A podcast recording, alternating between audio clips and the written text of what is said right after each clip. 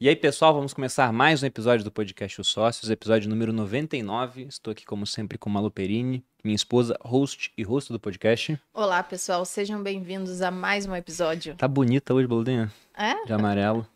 Hum. Tá bonita. não, que, não que não esteja em vários Depois dias. do verde vem amarelo, depois a Linda. gente fica bem madura. Hum. E qual o tema do episódio Hoje hoje? a gente vai falar sobre performance mental, sobre hábitos e tudo que influencia nessas coisas aí, pra você performar melhor no seu trabalho, na sua vida, em tudo.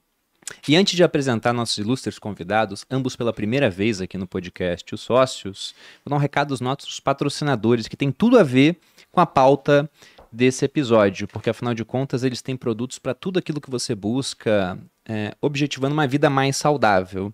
Então, para você que é mais, por exemplo, performance no treino, eu vou falando aqui, a Malu vai colocando os produtos na mesa.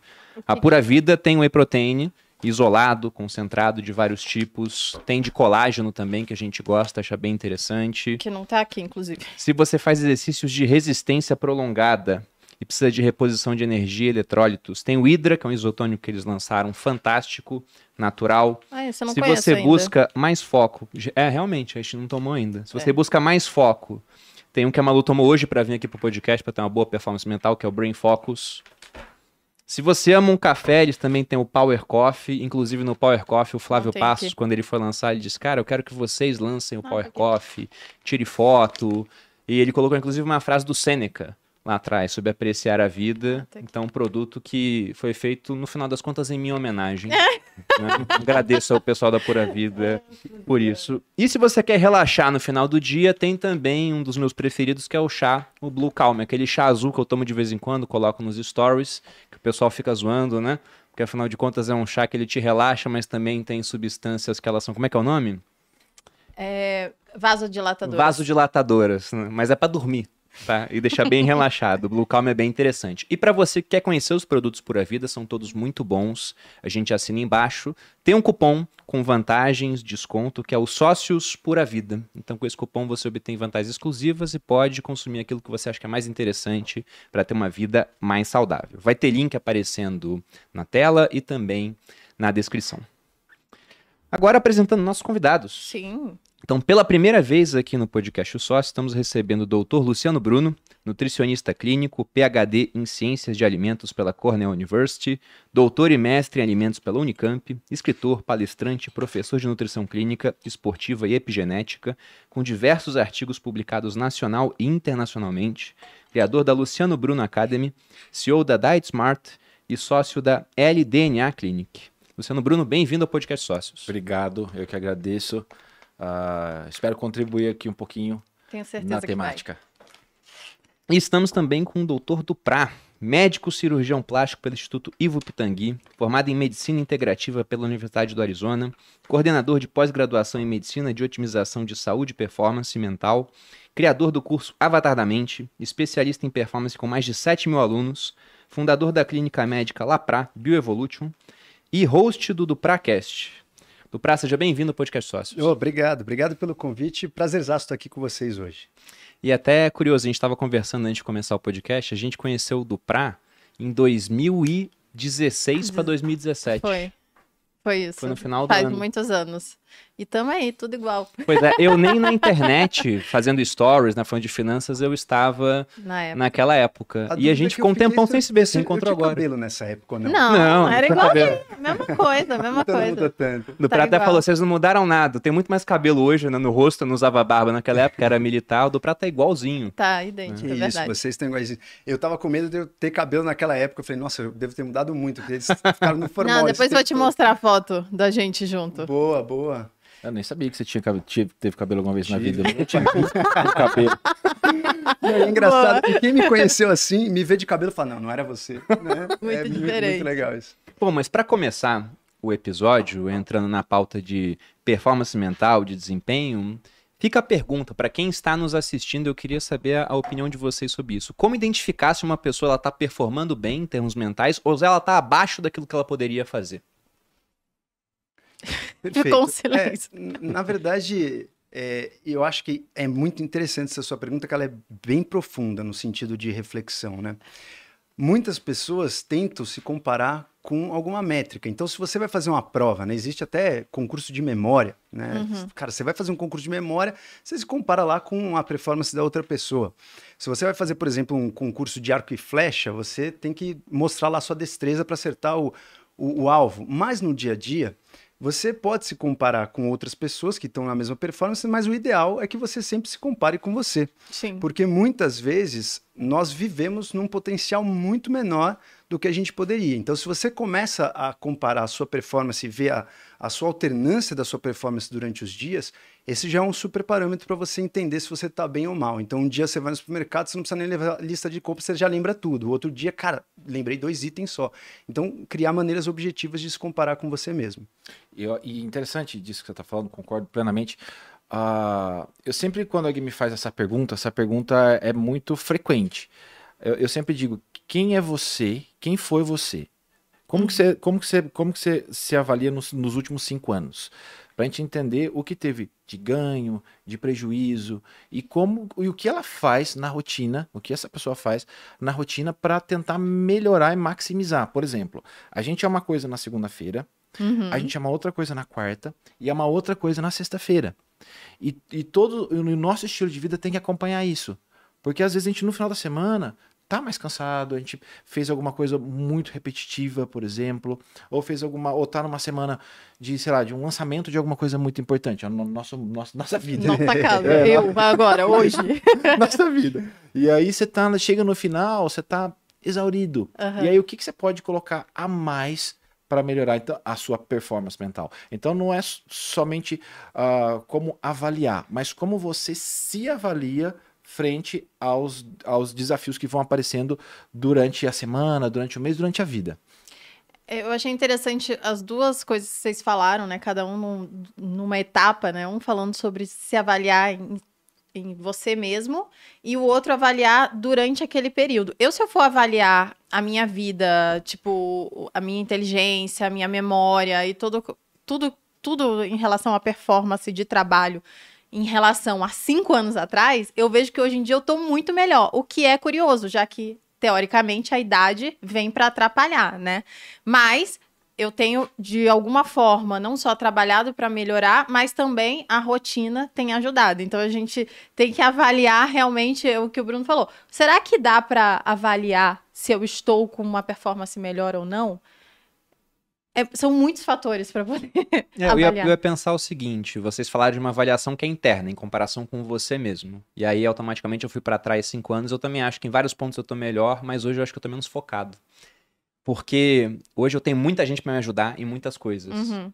E lá atrás eu fazia tudo sozinho. Quando o Duprá conheceu a gente, por exemplo, pra quem não sabe, o Duprá, ele foi o, o cirurgião que operou a Malu, fez o, o silicone, Mastopexia. mastopexia, redução, né? De mamas. Naquela época, a empresa da Malu era Malu e eu ajudando em meio expediente, digamos assim, porque eu era militar ainda. Uhum. Eu fico lembrando tanto de coisa que a gente fazia, e se eu olho pro Bruno hoje, eu falo, não dou conta daquela rotina que eu tinha. Já eu naquela época." faço, acho que 10 vezes mais do que eu fazia naquela época. Que curioso isso. Que curioso. Acho que eu comecei a fazer tudo que você fazia pra mim e Pode mais, ser. amor. Eu gosto Você de ganhar dinheiro sem sozinha. trabalhar. Eu sou investidor, né, gente? E olha, final das contas, é o meu métier. Você sabe que, é, Bruno, mesma coisa comigo, viu? Eu tenho 42 anos, então eu, eu, eu, me eu tenho um tempo bom para me avaliar ao longo da vida. Ah, antes eu produzia mais, eu fazia mais coisas, muito mais coisas. Mas o que eu faço hoje é de muito mais qualidade.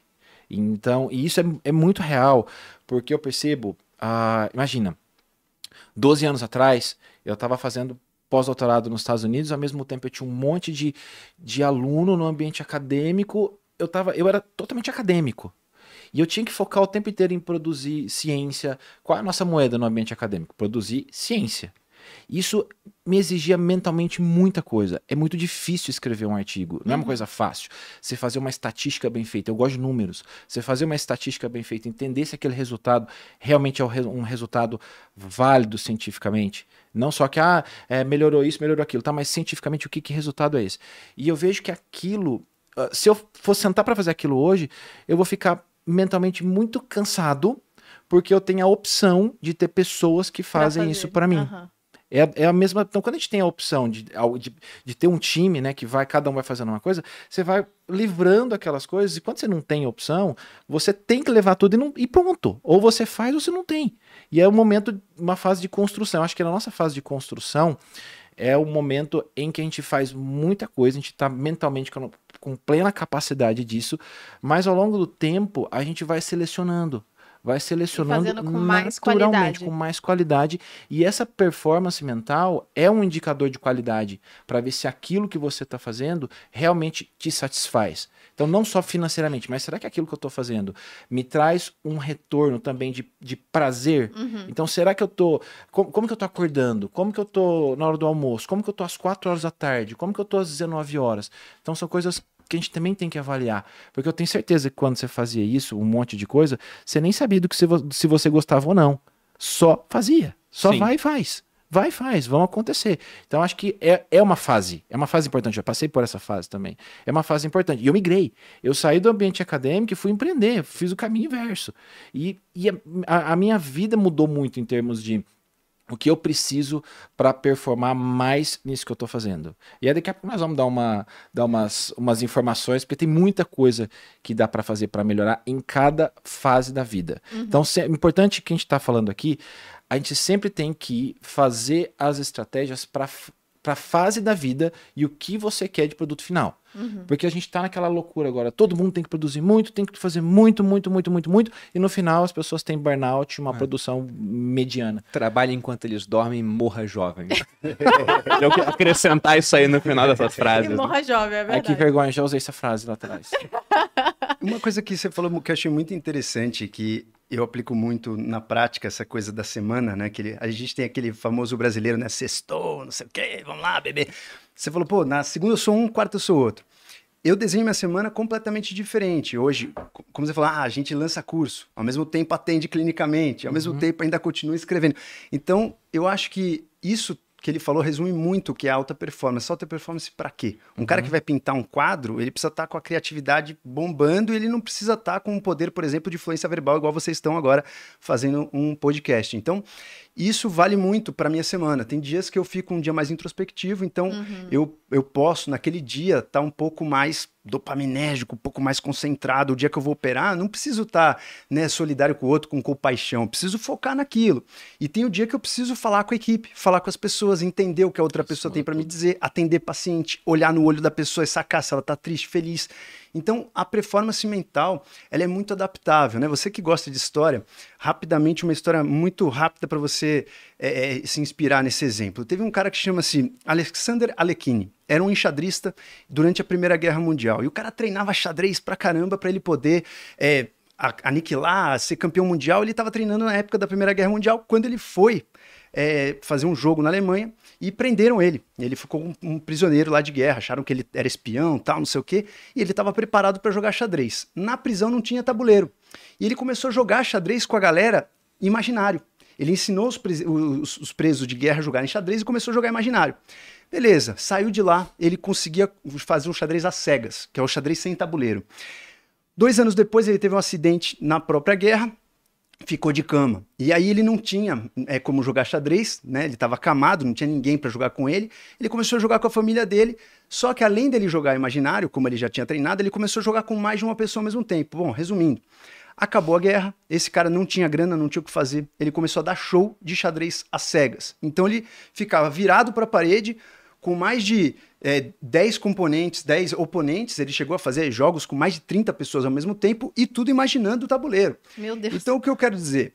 A mente humana, ela é muito adaptável. Um cara desse, ele precisou disso para ganhar dinheiro, para se destacar, então ele não foi campeão mundial. Ele foi campeão mundial e deu show e, e criou esse xadrez às cegas. Ou seja, o cara conseguia decorar na cabeça dele diversos tabuleiros, diversas peças e, e a pessoa narrava para ele, ó, o cavalo na posição é, 3A e o cara já narrava, já enxergava o tabuleiro Dez inteiro. jogos ao mesmo tempo. Mais de Meu Deus 10. do Ele- céu. eu não me lembro qual foi o recorde dele, mas ele fez mais de 30 jogos ao mesmo tempo com jogadores de xadrez profissionais. Ou seja, a mente é muito adaptável e a performance depende qual é o objetivo que você quer. Corta pra mim lá em casa, no aniversário do meu irmão mais novo de 15 anos. Passei uma hora jogando uma batalha ferrenha contra amigo dele de 15 anos. O xadrez. Quase que eu tomei uma coça. Né? Eu olhei, Ganhei, mas no final ganhei. olhei tá? o Bruno assim, sofrido lá. Eu falei, gente, o que, que tá acontecendo? Aí ele tava sofrendo, porque ele falou, quase que eu perdi do menino de 15 anos. Mas tem um ponto interessante essa questão de performance, né? Porque a gente vai ver que os alimentos também, eles acabam alterando nossa performance mental no final das contas. E por uma pessoa que tem uma rotina muito cagada, digamos assim, o cara come super mal, o cara abusa de bebida alcoólica, o cara abusa de uma série de substâncias. E se ele fosse comparar consigo mesmo, como ele não muda, ele tá sempre ruim ele acha que aquilo é o normal. E aí, quando ele vê uma pessoa que tá muito acima, como por exemplo em termos mentais, esse camarada do xadrez, como é que é o nome dele mesmo, Dupra? Alexander Alekhine. Então, um, um gênio. né? Ele vê, nossa, eu tô muito abaixo. Como é que essa pessoa que ela vive nessa bolha e acha que aquilo é o normal dela, mas se ela for mudar a rotina, ela vai ver que não, que ela tá produzindo abaixo, ela pode fugir disso e começar a tomar pequenas providências para atingir um estado satisfatório, digamos assim. Deixa eu só complementar, porque é, eu acho que vocês devem viver isso na clínica mesmo. Todos os dias o pessoal fala, não, mas eu sou saudável. E aí você vai avaliar a pessoa, a pessoa nem dorme direito, nem faz exercício, ela não faz o básico que é para se tornar uma pessoa minimamente funcional. E aí você fala, putz, você podia ser muito melhor, né? E a pessoa briga com você falando, não, eu tô ótima. O meu irmão, por exemplo, posso dar exemplo dele, que é meu irmão, é, ele sempre acha que ele tá ótimo de saúde, que ele é perfeito, mas ele sempre tem um negocinho ali, uma cagadinha que dava pra ser muito melhor. Mas a performance nem sempre é, ela é igual à saúde, tá? Isso é um ponto importante, né? Só é, um raciocínio Aham. rápido. Imagina um cara que escreve romance. Muitas vezes pra ele tá numa deprê, às vezes é bom. É Pra sério. escrever, né? Então, O famoso performance é, pé, não- no- pé na bunda pra, pra compor o pra compor sertanejo. o sertanejo. Entendi. Por que, por que se faz tanta música romântica na Inglaterra no inverno? Que o cara tá Porque trancado da- em casa. pensa, os cantores de música de música romântica ingleses, Adele, Sonny Smith, se, se você é uma sofrência. Sim. Que Quando é que eles fazem lá, né? cinza no inverno? Eu quase me matei uma vez que eu fui pra Irlanda, passei 15 dias lá, sem, sem sacanagem. A hora que eu voltei, eu voltei direto pro Rio de Janeiro. Eu falei, cara, a gente vive no paraíso, não sabe. É. Eu queria me matar. Exatamente esse clima que você falou, cara. Tá, então um dos componentes, já vamos começar, já anota aí, ó, um dos componentes principais é sol e vitamina D pra você ter uma boa performance. Perfeito. Saúde, tudo, né? Perfeito. Não é verdade? Ajuda. A menos que você seja, né, um grande escritor aí de poemas, de romance ou música sertaneja. Tá bom. Mas Olha- então, você estava bem falando sobre isso, e eu, o que veio na minha cabeça foi o atleta. Porque o pessoal pensa que o atleta de alto nível, um atleta nível olímpico, por exemplo, ele é saudável. Mas ele vai tão além em certas coisas que ele deixa de ser saudável para ter uma performance muito além do que as pessoas conseguiriam, por exemplo. Exatamente. E é- e isso é tão particular, gente, tão particular. Eu, eu sempre observo muito que as pessoas querem atribuir algo muito maravilhoso para aquela função. E hoje a gente tem um conhecimento de um aparato genético e epigenético, epi é além, além da genética. Além da genética que mostra quem é você. Exatamente. Então, por exemplo, se eu pegar um teste genético seu agora, é, eu, eu, eu vou te dizer exatamente quem é você e coisas que são imutáveis. Porque a gente não muda o a, a sequência de bases do nosso DNA. A gente, a gente vai fazer uma modulação. Então, quando a gente trabalha com performance mental, se eu não tenho um teste genético, por exemplo, para te avaliar de forma adequada, eu ou mais completa, né? Eu posso te perguntar algumas coisas. Por exemplo, ah, qual, qual é o horário do seu dia que você é mais produtivo? Qual, como que você tá logo após o almoço? Como que você se sente quando você é, toma caf- meia hora depois que você toma cafeína e uma hora e meia depois que você toma cafeína? Qual é o teu sentimento às quatro horas da tarde?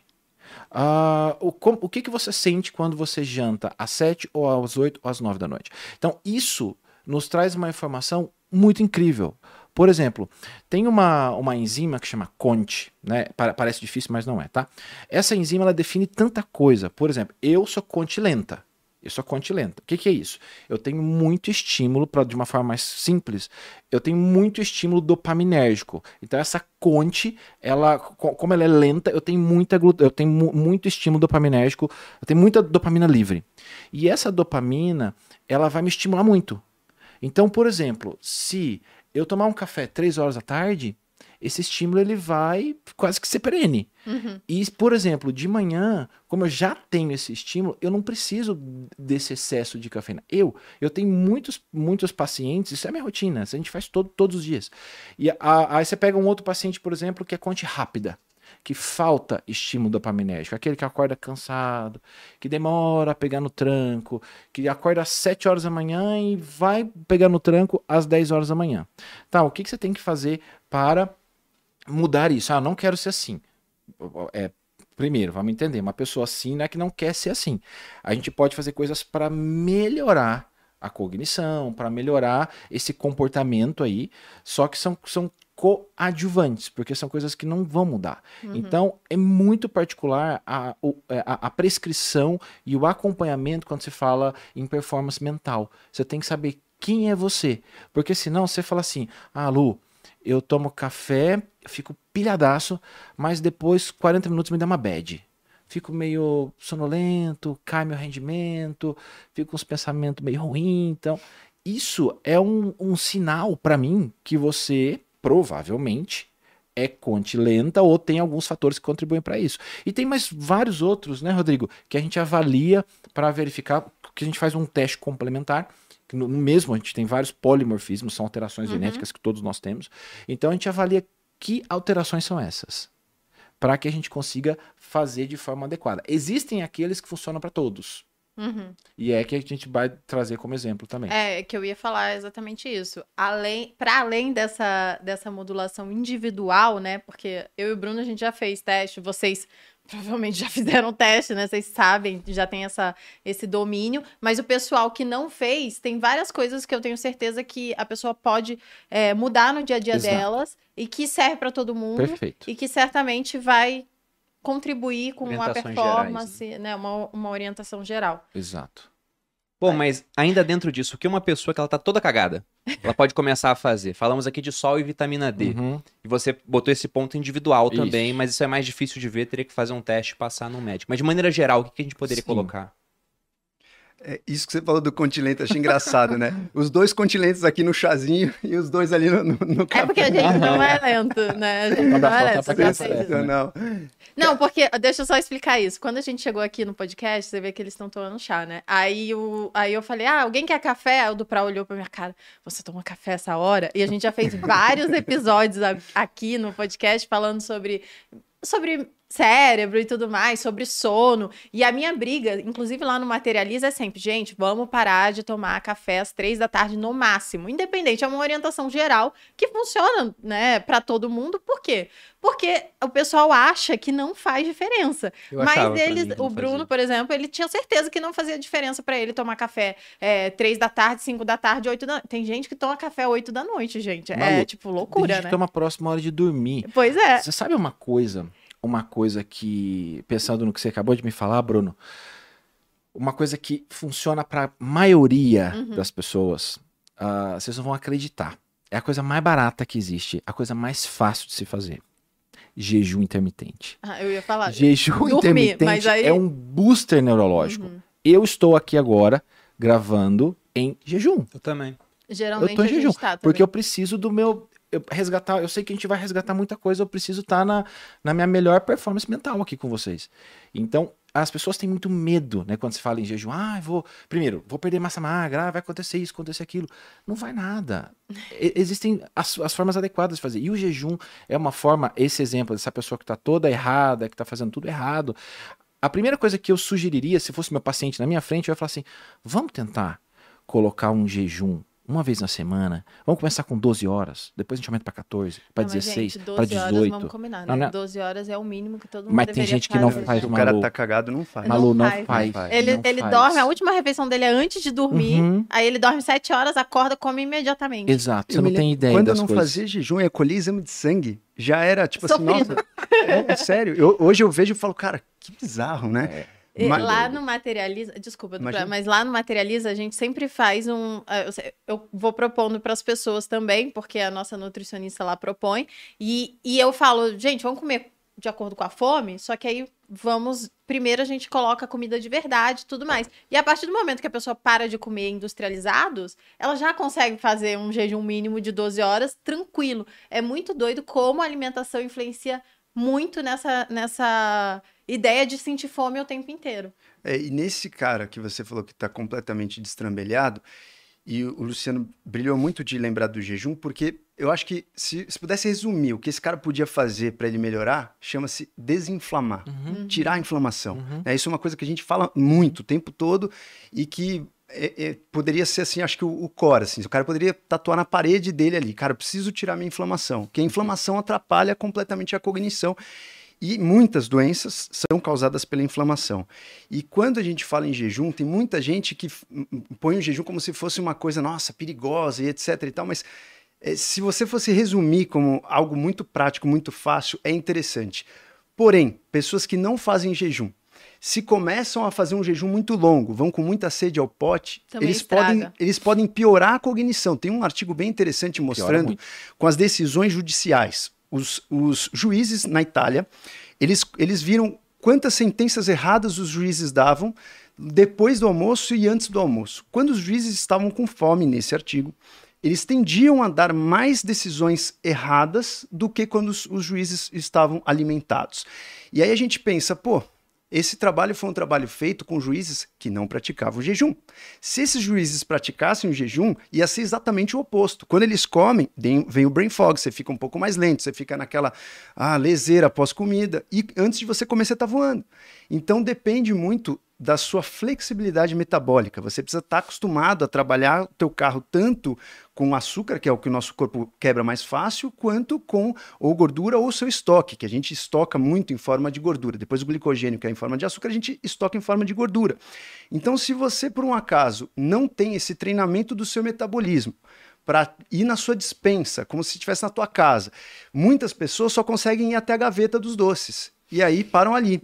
Muito Outras bom. pessoas conseguem até a dispensa e realmente pegar a comida que estão armazenada na dispensa. Essas pessoas podem ficar em jejum. As pessoas que só estão acostumadas a abrir a gaveta e comer o chocolatinho não conseguem ficar em jejum. Mas aí vale dizer que aí é treinamento, adaptação. Então, obviamente, você não vai de uma hora para outra fazer 24 Por, horas é. de jejum, 16 horas de jejum. Mas, a partir do momento que você vai mudando sua alimentação e vai se adaptando, você vai conseguindo. E, no geral, quem acha que não consegue, é, geralmente as pessoas que mais conseguem. Que mais, que mais tem resultado. mais tem resultado e, e, tem, e tem a capacidade adaptativa muito grande. E sabe uma coisa interessante? Que a, a gente não faz um jejum seco, só um jejum em si. Existem muitos otimizadores do jejum. Uhum. E a gente pode usar esses otimizadores. E esse é um, esse é maravilhoso. É o... o TCM, triglicerídeo de cadeia média. que vem do óleo de coco. Exato. Isso, isso é um otimizador. E todo mundo pergunta, isso é muito comum, ah, Luciano, se eu tomar, por exemplo, isso aí vai quebrar meu jejum. As pessoas estão preocupadas em quebrar. Eu penso, não sei nem se elas estão entendendo o que é quebrar Elas nem sabem o que, que elas estão fazendo. Então, se eu usar, por exemplo, é, qualquer macronutriente quebra jejum. Uhum. Carboidrato, proteína, gordura. Só que isso aí é uma gordura. Quando você toma, por exemplo, estou em jejum agora, eu venho aqui e tomo uma colher de TCM. Transitoriamente, se eu medir a quantidade de butirato no meu sangue, que é o corpo cetônico que eu preciso ter, ele pode cair um pouquinho, mas eu vou continuar em jejum. E eu vou, sei lá, fazer atividade física, eu vou trabalhar. Ele vai aumentar. Então, ele, você tem uma. Você cai um pouquinho o que o seu corpo produz, mas depois expande absurdamente. Por que, que a gente está dizendo isso? Uh, que eu trouxe, trouxe esse assunto de jejum e dos otimizadores. Porque quando a gente faz um jejum metabólico, que, em que a gente tira tudo que todos os macronutrientes que vão fornecer energia, né, exógena de fora, então eu vou depender do que eu tenho de estoque. O jejum, o, o propósito é esse, para produzir corpos cetônicos. Então, ao invés de ser a glicose ser a moeda energética, o corpo cetônico passa a ser a moeda energética. Isso para o cérebro é maravilhoso, principalmente se o paciente, se o indivíduo estiver muito inflamado. Uhum. Então, essa pessoa muito inflamada, ela precisa desinflamar e ela precisa treinar o cérebro dela para se interessar por outros tipos de energia que ele nunca apresentou. Existem pessoas que passam por esse mundo, vivem 90 anos e não sabem o que é usar um nanomol de corpos cetônicos de energia. Porque se você come 3 em 3 horas e toda essa refeição tem carboidrato, seu corpo vai produzir corpos cetônicos para quê? É visto como uma energia alternativa. Sim, e os corpos cetônicos, eles sempre são opostos à glicose. Então, enquanto tem glicose, né? É preferencial. É É preferencial. mais fácil. Metabolicamente é, é muito fácil ah, você usar uma glicose 6-fosfato para Uhum. produzir energia lá no final. Entendeu? É muito fácil para o metabolismo isso. O metabolismo ele, é- ele é safadinho, sabe? Então ele vai sempre naquela via Lógico. mais fácil. aham. Você muda um pouquinho e fala, não, não tem não. E aí eu. Só que naturalmente não deveria ser fácil encontrar glicose Sim, Exato. e eu, no ambiente. eu ia falar que o Bruno tem uma história muito boa de início de jejum e performance mental. Conta aí, Volodinho. Sobre o que que você Quando disse? você começou a fazer jejum, que eu falei, amor, vamos Ah, fazer sim, jejum. eu lembro disso. Eu tava naquela época onde eu tinha essa rotina Isso faz uns maluca. seis anos. É, Isso, era o começo dos nossos negócios na É. internet. Então eu tinha o meu trabalho e ajudava a Malu em outras coisas. E eu não tinha feito jejum ainda. A Malu ela começou a pesquisar, viu os benefícios. Já tinha lido o livro do Tim Ferriss também, que era um cara que ele também falava bastante dessa parte. Eu fazer um jejum. E aí fiz o jejum, simplesmente eu fui dormir, acordei no outro dia e não comi. Fiquei 16 horas sem comer, né? Desde o ponto que eu fui dormir. E aquele dia rendeu muito, assim, em termos de, de trabalho. E aí eu pensei, nossa, eu eu tô já tão sabia de produtivo todas essas hoje. coisas E ela não tinha me falado nada, ela só falou, faz um jejum. Aí no final do dia eu cheguei pra ela e falei, nossa, amor, eu fiz tudo que eu tinha que fazer hoje.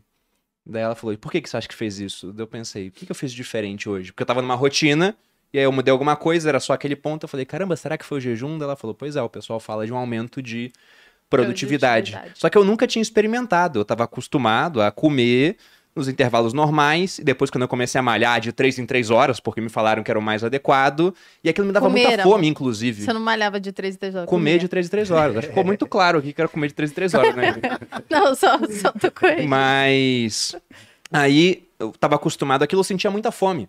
Eu gosto de história, como o Duprá falou. Outro dia eu fui ler sobre a rotina alimentar do Luiz XIV. Ele também comia o tempo inteiro. Até quando ele ia dormir, ele pedia pra deixar docinhos ao lado da cama, porque ele receava a fome durante a noite.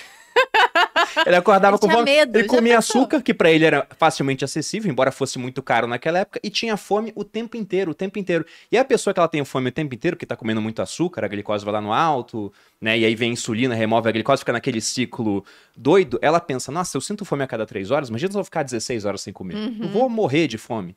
Até um, no minha última fase no exército, a gente tava na Amazônia, o comando militar da Amazônia, e tinha uma semana de adaptação à selva, onde você tinha um- uma parte de sobrevivência muito tênue, assim, era muito tênue. E eles iam apresentando os alimentos da mata. E era um monte de frutas ricas em gordura que você tinha na Amazônia. Você não achava açúcar em lugar nenhum lá na mata. E davam pra gente experimentar. E aí, como era só oficial, né? E um pessoal mais antigo, né? né, Sargentos com mais tempo de serviço. Aí o pessoal que ainda dá pra gente experimentar, tinha umas bebidas amargas, o pessoal adoçou pra dar pra gente a bebida amarga.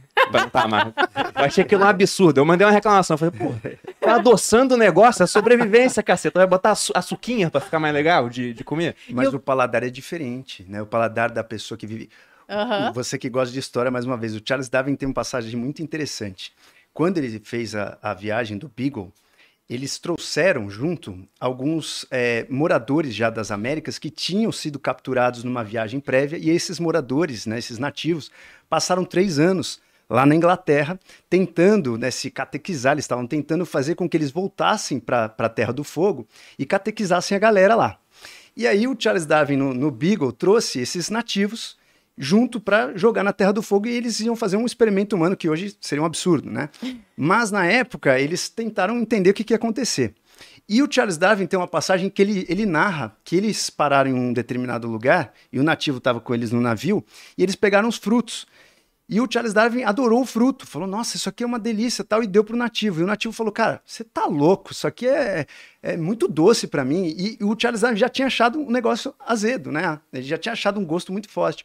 E ele relata: ele fala assim, cara, impressionante o quanto essas pessoas têm um paladar diferente do nosso. Então, o paladar é, é completamente. Se você passa por exemplo, um, dois meses numa cetogênica, diminuiu o, o seu consumo de açúcares, quando você volta a comer alguma coisa que você achava não muito doce, tipo um chocolate amargo, você já acha doce. Então isso é muito rápido, né? Até pela nossa epigenética. Muito rápido quanto você modifica a tua percepção dos sabores. Então, só para amarrar os pontos aqui, a performance mental pode ser ajudada pelo jejum e a pessoa e o cérebro gosta de corpos cetônicos, Ama, ou seja, sim. ele não vai, é, o cérebro não tem a grande necessidade de glicose, porque isso é um mito que o pessoal Não, mas levanta, tem, a né? glicose ainda é Mas- o primeiro. Ainda é o primeiro. No entanto, se você de- ainda tem uma produção, tipo, o corpo tem como suprir essa necessidade sem você comer a cada três horas. Isso. Glicose sempre vai ser, sempre vai estar em primeiro lugar. Ah, o que a gente sempre coloca não é nem além nem a quem, né? É, flexibilidade metabólica. Sim. Então, você, por exemplo, fazer jejum um dia, fazer uma cetogênica outro dia, fazer um, um, um, um- um carb cycling mudando a quantidade de carboidrato nos outros dias, vai- cada dia faz de um jeito. Você tem estímulos completamente diferentes e você obriga o teu organismo a usar sempre substratos energéticos diferentes. E aí você começa a observar como que você estava no dia. Então, por exemplo, tem um dia que você vai precisar malhar muito. Você tem um, um- vai, vai malhar bastante. É o dia que você pode jogar mais carboidrato naquele dia para fazer um, num, num pós-treino, por exemplo. Ah, não, hoje eu vou trabalhar bastante, eu preciso focar, eu preciso escrever, eu preciso ter uma performance mental incrível. Talvez seria o dia de você fazer um jejum, fazer uma cetogênica, fazer alguma coisa para tentar obrigar o nosso corpo a usar essa fonte alternativa de energia. E não é difícil isso acontecer. Cada um leva um tempo. Porque conforme eu falei antes, a gente tem uma característica epigenética que tem que ser respeitada. Se você pegar, por exemplo, uma pessoa que tem um DNA caçador ancestral, e essa pessoa, ela passa a comer muito, de 3 em 3 horas, um monte de carboidrato. O que, que vai acontecer com essa pessoa ainda jovem? 30, 40 anos, no máximo, estourando. Resistência à insulina. Porque essa pessoa não tem uma capacidade de metabolizar todo aquele carboidrato que foi colocado. Então é, é um, é um indivíduo que, ah, na maioria das vezes, vai ter que ter um uso mais racional disso. E isso tem que ser levado em conta. Então, quem, quem somos nós nessa história toda para a gente ah, ah, tentar otimizar? E como que a gente faz isso? Se percebendo. Você faz o jejum e começa a usar um otimizador, como a gente mostrou a gordura. Sabe um outro oti- otimizador maravilhoso que eu não, nunca vi uma contraindicação? Gengibre. Adoro gengibre. Gengibre. Acelerador de. Se eu te mostrar aqui É uma isso coisa... que tá na dentro da minha de mochila, vocês aí? olha- Eu quero saber. Não, o que tem- que tá na, na- no veneninho de vocês Aqui aí? tem um pouquinho de tudo. Aqui, aqui se você falar, olha, eu preciso de tal coisa, Você vai tira. Mas- Até quando o Luciano subiu aqui no estúdio, o pessoal da portaria falou: olha, o cão farejador tá achando a mochila dele estranha. Não, pode liberar, pode, Pode liberar. liberar. Ó, esse. Gente, ele tá do Gengibrão. gengibre, eu amo. Eu sou uma pessoa preparada. Eu entendi. Não passa necessidade, amei. E o que Amei. acontece? O que acontece quando você tem, por exemplo, algo assim? Você pega um gengibre, se você rala, faz um shot. Vamos pegar. Vamos, eu tô com esse exemplo teu aí do indivíduo que tá ferrado. Sim. Então, você que tá ferrado, É você que aí. tá ouvindo, nós quatro aqui te ajudando, dando o nosso melhor para isso. Então, primeiro passo, vamos tentar fazer um jejum. Segundo, vamos otimizar esse jejum. Acorda de manhã, pega um pedacinho de gengibre Rala. e rala. Mistura com um pouquinho de limão e toma. Ah, mas é ruim. Toma assim mesmo, pensa que é remédio. Com o tempo Você vai. não é uma criança mimada pra fazer tudo que quer a hora que quer. É, é o meu bordão. Toma a porra do gengibre. E não é toda hora, e não é toda hora que tem que ter prazer. Exato. Não e é se toda hora. vomitar, vai comer o vomito. Minha mãe E me vai tomar de novo. Isso, isso já é demais, isso já vai mudar. E aí no meio da manhã, você tá lá em jejum. Toma um chá, tô tomando chá aqui agora, toma um chá de gengibre de novo. Ah, mas Você não vai contar mesmo o que, que tem nesse chá? isso aqui é o chá mais simples que pode O que que imaginar. pode no- ser? Isso aqui é Ah. guaiusa. Guaiusa Não é tô uma, achando simples. é uma erva que da que é? Amazônia, Ah, é uma erva da, da Amazônia Equatorial, tá. que ela é maravilhosa para fazer esses estímulos que a gente está falando aqui, porque ela tem muito ácido clorogênico. A gente fala muito de chá verde, ah, chá verde tem muito Aham. ácido clorogênico. Guaiusa tem 4, 5 vezes mais. Entendi. E é algo que a E gente tem tem, no cafeína Brasil. também? Tem um, Um pouco. pouquinho. Tem Tá, um porque isso é legal dizer. O chá verde tem cafeína. Às vezes o pessoal fala, ah, não vou tomar café, vou tomar um chazinho. Aí vai Chazinho pra lá dormir, e verde. toma chá verde, chá preto, todos esses chás que vêm da... Qual é o nome da... Camélia sinensis. Essa- essa Mas a ativação da É. Camélia sinensis é diferente. É diferente. Eu não, não diria menor, porque ele também tem L-tianina e epigalocatequina. Então o matcha, ele acelera mais breca.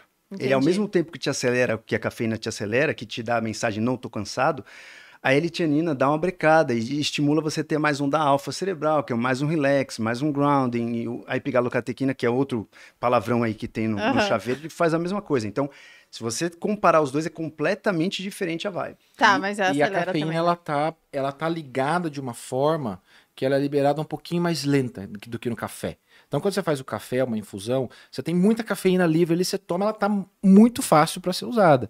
Aí, quando você toma um chá verde, por exemplo, Guaraná em pó. Muita gente usa Guaraná em pó para performance mental. Tá. É bom, é maravilhoso. Só que o melhor Guaraná que existe é o Guaraná Cipó da Amazônia. É uma, uma espécie incrível que tem uma quantidade quatro vezes mais de cafeína do que o café. E eu, que sou um metabolizador lento de cafeína, Se beneficia dela. absurdamente. Entendi. Por que Guaraná Cipó é tão maravilhoso assim para grande parte das pessoas? Porque a liberação de cafeína é muito lenta. lenta. Porque ele tá, ela tá ligada de uma forma que essa liberação é lenta.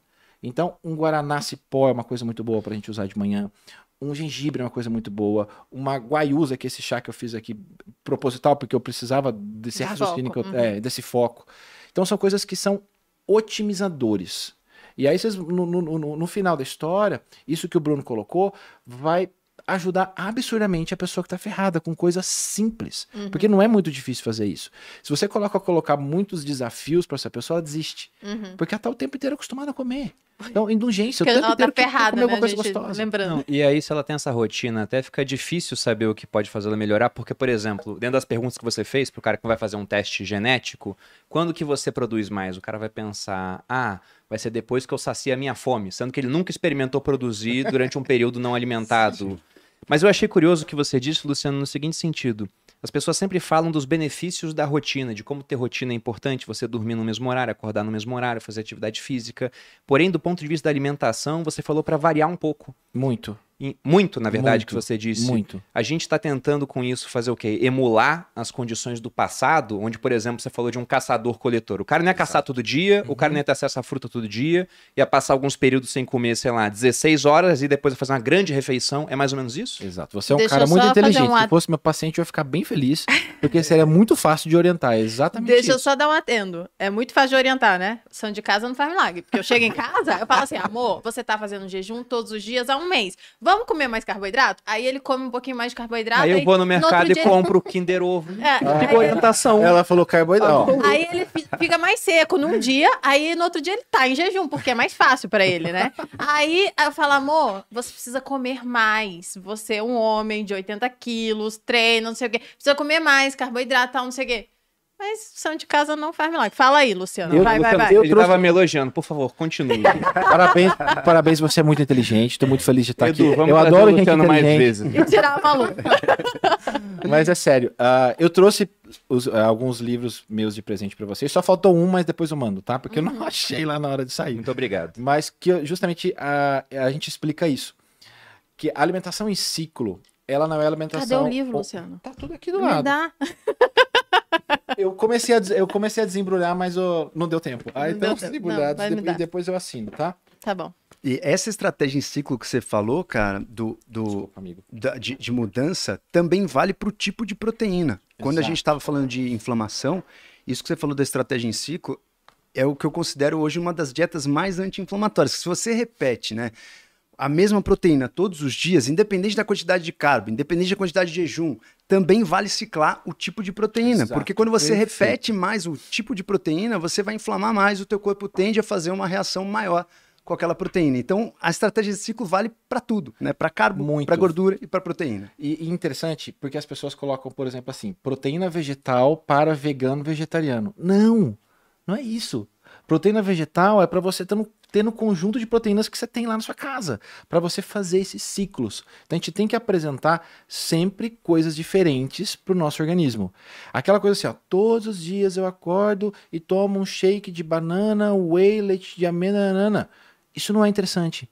Porque você não está promovendo essa flexibilidade de combustível para o seu corpo ter flexibilidade metabólica. É impossível você ter uma boa performance mental se você não tiver uma boa flexibilidade metabólica. Você pode até ter por duas horas, três horas, mas chega um ponto que isso não vai mais acontecer. Então, o viver em ciclos é, por exemplo, um exemplo prático para todo mundo. Suponhamos, vou- sábado e domingo a gente acaba comendo um pouco mais, bebe um pouco mais, toma um vinho, come isso, come aquilo.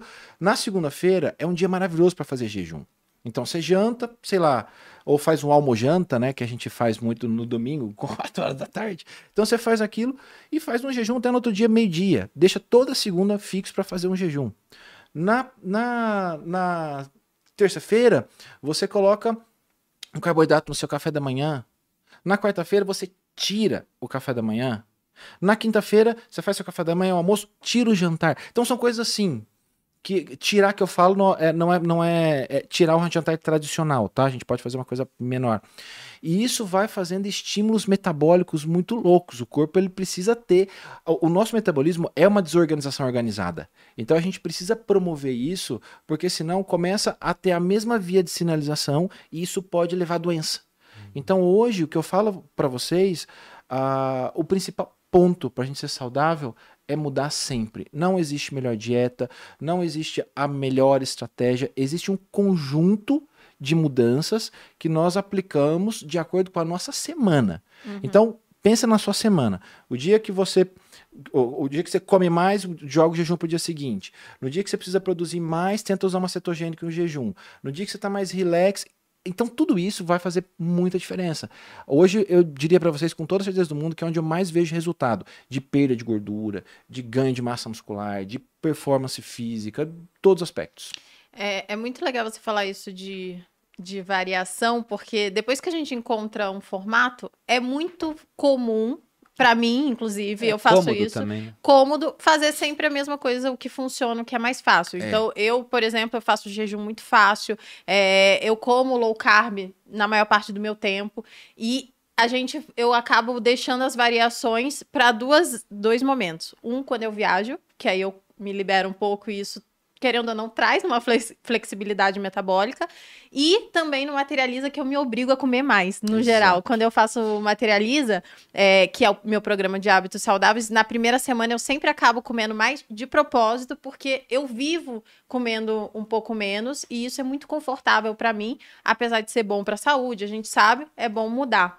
Mas saindo um pouco da alimentação, que eu amo, se a gente puder, a gente vai ficar aqui falando Eu queria fazer mais uma pergunta nisso de alimentação. Tá, então tá, vai. Porque tem uma coisa que eu acho muito interessante que o, o Duprá faz, e até por isso, quando a Malu ela foi fazer a cirurgia plástica, eu pensei, não, se vai operar, vamos operar com o Duprá, porque eu gosto do, de quase a rotina de sacerdócio que você tem, porque é antes de operar, você deixa de comer, de consumir certas coisas para estar tá muito mais focado. focado.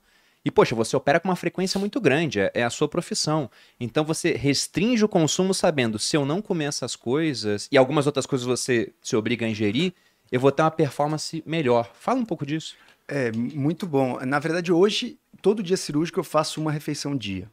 E para aguentar, porque o lance é o seguinte: você tem que estar tá no equilíbrio ali, no sweet spot, entre não inflamar, mas também não entrar ali no, numa certa hipoglicemia onde o seu cérebro fica meio caducando, né? Então uhum. tem estratégias boas para isso.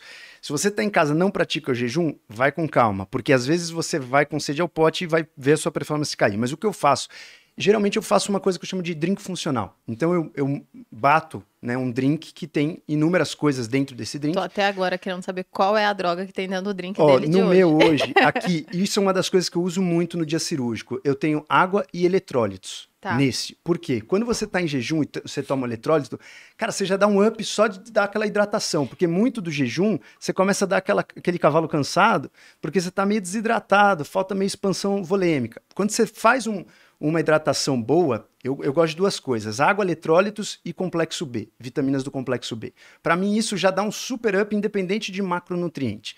E aqui eu tenho uma outra garrafinha que eu tô com os macro, macronutrientes, que já é um drink funcional. Aqui eu tenho um pouco de colágeno batido com um pouquinho de morango. Uhum. No dia cirúrgico, não necessariamente eu coloco carbo. É, leite de coco. E se você tiver, pode pôr um triglicerídeo de cadeia média já resolveu porque você está com um suporte de proteína e um suporte bom de gordura.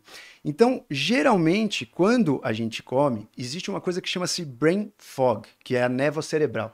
Né? Não é uma entidade reconhecida como uma doença, como alguma coisa médica, mas cada vez mais a gente vai estar tá entendendo que depende do seu metabolismo, o seu cérebro pode ficar confuso. Tipo assim, você comeu e precisa vir gravar um podcast. Cara, você esquece o nome do cara, você esquece o que ele uhum. faz, ou você esquece de fazer uma pergunta que você ia fazer. Isso é muito comum. A gente vê isso na medicina, nas encefalopatias hepáticas. Tipo, o cara tá muito mal, com o fígado muito ruim, e ele começa a, a produzir toxina, e o cara fica realmente alucinando. Só que a gente tem como se fosse isso de uma maneira muito microdose, uma maneira muito pequena no Entendi. dia a dia. Todo mundo pode ter isso. Você pode passar uma vida inteira em brain fog ou você pode ter brain fog só depois que você come. Tem várias teorias do porquê acontece, uhum. né? Inclusive a barreira hematoencefálica, etc. Mas o brain fog é o seguinte: eu comi e aí eu fiquei confuso no que eu tinha que fazer. Às vezes eu ia escrever um texto, cara, a palavra não vem. Às vezes você vai falar alguma coisa, esquece o discurso. Então você precisa gravar um vídeo dez vezes. Enfim, para não ter o brain fog, isso acontece muito com cirurgiões, né? Na cirurgia, muitas vezes você precisa tomar muita decisão intraoperatória. E as decisões, a maior parte das nossas decisões, a gente toma aí mais de 25 mil decisões diárias, são automáticas, porque o nosso cérebro é muito gastão. Ele gasta mais de 20% aí do que a gente consome. Apesar dele pesar 2% do corpo, ele gasta mais de 20%, 30%. Então, nosso cérebro ele, ele, ele funciona num, num modo eficiente, sustentável. Então, ele tenta não gastar muita energia. Então, quando você vai tomar uma decisão, o cérebro fala assim: putz, vamos automatizar essa decisão. Se não dá para ser automática, né? Você não pensa, tipo, ah, no seu batimento cardíaco, etc. Mas tem várias decisões também que a gente toma de forma quase automática, né? Que são os atalhos mentais que tipo assim, ah, você vê uma pessoa, você vê eu, eu e o Luciano aqui, né? A gente, pô, os dois, os dois de blazers tal, arrumado. Se tivesse uma outra pessoa ali, de óculos, né, com uma camisetinha, meio corcunda, e alguém perguntasse para você quem são os empresários e quem, quem é o, o, o, literário, quem é o acadêmico, quem é o estudioso de biblioteca, você apontar que o outro é estudioso, a gente é empresário. Tipo, existe na nossa mente um método de você fazer atalhos de decisões. Você não precisa ah, ficar vendo o que, que ele está lendo para tomar decisão. Você gasta muito mais energia fazendo isso. Então, nosso cérebro ele tem uma maneira muito rápida de fazer um atalho. Tudo você vai buscar o atalho. Só que tem coisas, principalmente dentro da cirurgia, que você precisa tomar decisões conscientes. Então vamos imaginar que você está abrindo uma empresa, né? Pô, Malu, vamos. Achei que era abrindo uma pessoa, daí eu já fiquei não, assim. Não, não. Peraí. Vou passar por exemplo real. Malu, vamos abrir lá a marca de, de roupa que vocês fizeram. Cara, vocês sentaram juntos, pensaram em tudo, viram benchmark, analisaram o mercado, viram se vale a pena ou não. São decisões conscientes que tomam muita energia. Uhum. Então, quanto mais você precisa de decisão consciente, mais o seu cérebro vai gastar energia. Então, eu falei tudo isso dessa volta do Japão só para o seguinte: na cirurgia, muitas cirurgias são tranquilas. Você já sabe o que vai fazer do início ao fim. Hoje, a maior parte das cirurgias que eu faço são cirurgias de nariz, né, 90% Sim. nariz, que são cirurgias quase de caixa de Pandora, de muita decisão intraoperatória. Então, se você não está com o seu maior poder cognitivo naquela hora, muitas vezes sua decisão não é. Você vai tirar um milímetro a mais, um milímetro a menos. Então, quando você come, você entra no brain fog e você não percebe, mas quando você está no brain fog, o teu cérebro fala assim, cara, vai pro atalho, vai pra heurística. Você não pode tomar decisão consciente que está faltando energia, então toma decisão no atalho e você toma a decisão errada. Olha que interessante. Então você está em jejum para fazer a, a, cirurgia. Em jejum metabólico, né? Não completo. Eu ponho algum macronutriente, mas não ponho carboidrato. Tá, mas vamos supor que você não fizesse essa rotina. Se você fosse um médico que fala, poxa, eu tenho que me alimentar para operar, mas o que você nunca comeria?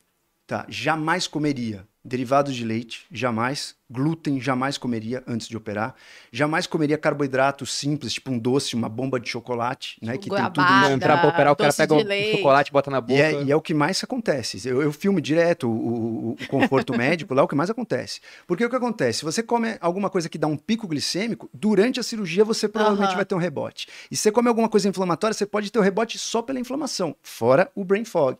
Então, cara, você não vai conseguir estar no seu padrão eu comecei a notar isso, eu comecei a valorizar isso, porque todos os pacientes que eu não gostava do resultado, eu via a foto logo depois que eu acabei a cirurgia e falava assim, cara, tava aqui. Tava aqui. Já dava para ter visto que eu, não, que, eu, que eu precisava ir além, sabe? E eu falei, cara, por que, que eu não consegui ver? E isso que eu sempre me preocupei muito com performance, né? Analisando a questão de performance musical, fui músico antes de ser médico. Então, assim, quando eu entrei para essa parte de, de, de cirurgia de alta performance, eu notei que, cara, você conseguiria ver o que você precisava fazer, só que por algum motivo, naquele momento, eu não consegui. E existem muitos já trabalhos mostrando isso, por exemplo. Tem médicos que quando eles estão sob, sob cansaço no final do dia, eles tendem a passar mais opioides, que são medicações que causam vício, tendem a passar antibiótico para doenças que não precisam de antibiótico. Uhum. Então, tem muitos estudos mostrando que depende né, da, do, do, ambiente, do cansaço ou da mente, a nossa mente é muito vulnerável. Tem um estudo mostrando até que, por exemplo, num dia nublado, a sua memória é melhor do que num dia ensolarado. Então tem muitos estudos mostrando que a nossa mente ela oscila. Não, não existe uma continuidade. Uhum. E se a gente não toma atenção nisso, você prefere pegar um, um avião para enfrentar uma turbulência, que o cara está comendo uma bomba de chocolate mil folhas, ou o cara que está em jejum tomando nosso drink aqui, o meu do Luciano? Eu quero, eu quero sair da alimentação, mas eu não consigo, porque eu sei que realmente faz muita diferença. E geralmente, quando. Depois que eu comecei a estudar sobre alimentação, sobre o quanto que isso impactava em todas as nossas áreas da vida, é, eu lembro que a gente conversava sobre as coisas, sobre doenças, sobre, ah, eu tô com um problema, ah, sei lá, tô com candidíase. Aí eu falava, ah, se diminuir os carboidratos, vai melhorar. Aí eu, ah, se eu tô com falta de memória, hum, se diminuir os carboidratos, se aumentar não sei o que, vai melhorar. E, e aí a gente vê que realmente impacta demais. Então, é, você pode estar aqui assistindo a gente falando, putz, eu entrei aqui para falar sobre performance mental, vocês estão só falando de alimentação. Porque de fato faz muita diferença e, e vai mudar drasticamente como você vai se comportar no dia a dia. Mas, saindo da alimentação, né, pra gente, pra gente evoluir um pouco, né, e, sei lá, também incrementar o assunto, a gente podia falar um pouquinho sobre os hábitos que vão além da alimentação. Então, sei lá, hidratação, sono, o que, que vocês acham que impacta tanto ou mais, eu acho que mais não tem, que nessa performance mental que vai além da alimentação? Uh... A gente ah. pode voltar para alimentação depois também. a gente vai e volta, a gente vai e volta. Mais uma coisa muito interessante que eu comecei a observar comigo, eu sou meu primeiro laboratório, né?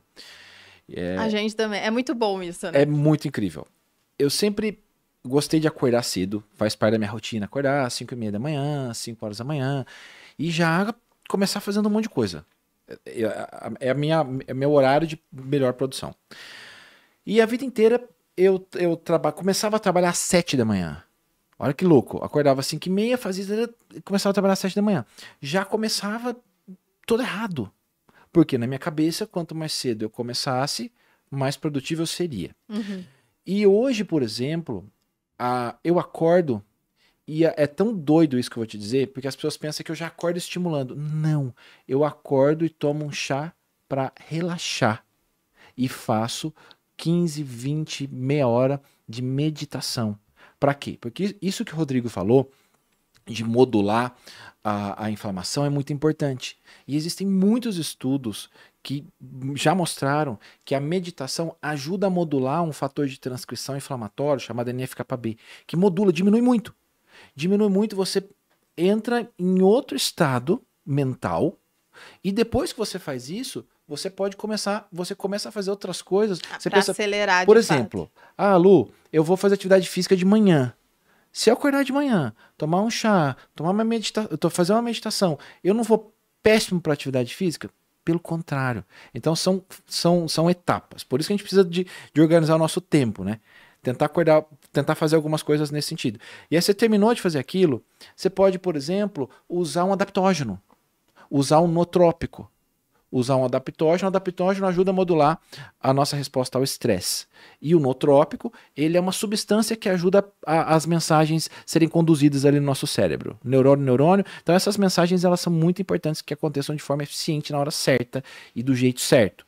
E aí depois se você usa um adaptógeno, algo que vai te trazer um benefício no, no treino, você usar, por exemplo, ah, eu vou fazer um shot com um shot é um concentrado. Você coloca lá limão, um pouquinho de cacau em pó. Olha coisa mais simples. Um pouquinho de cacau em pó.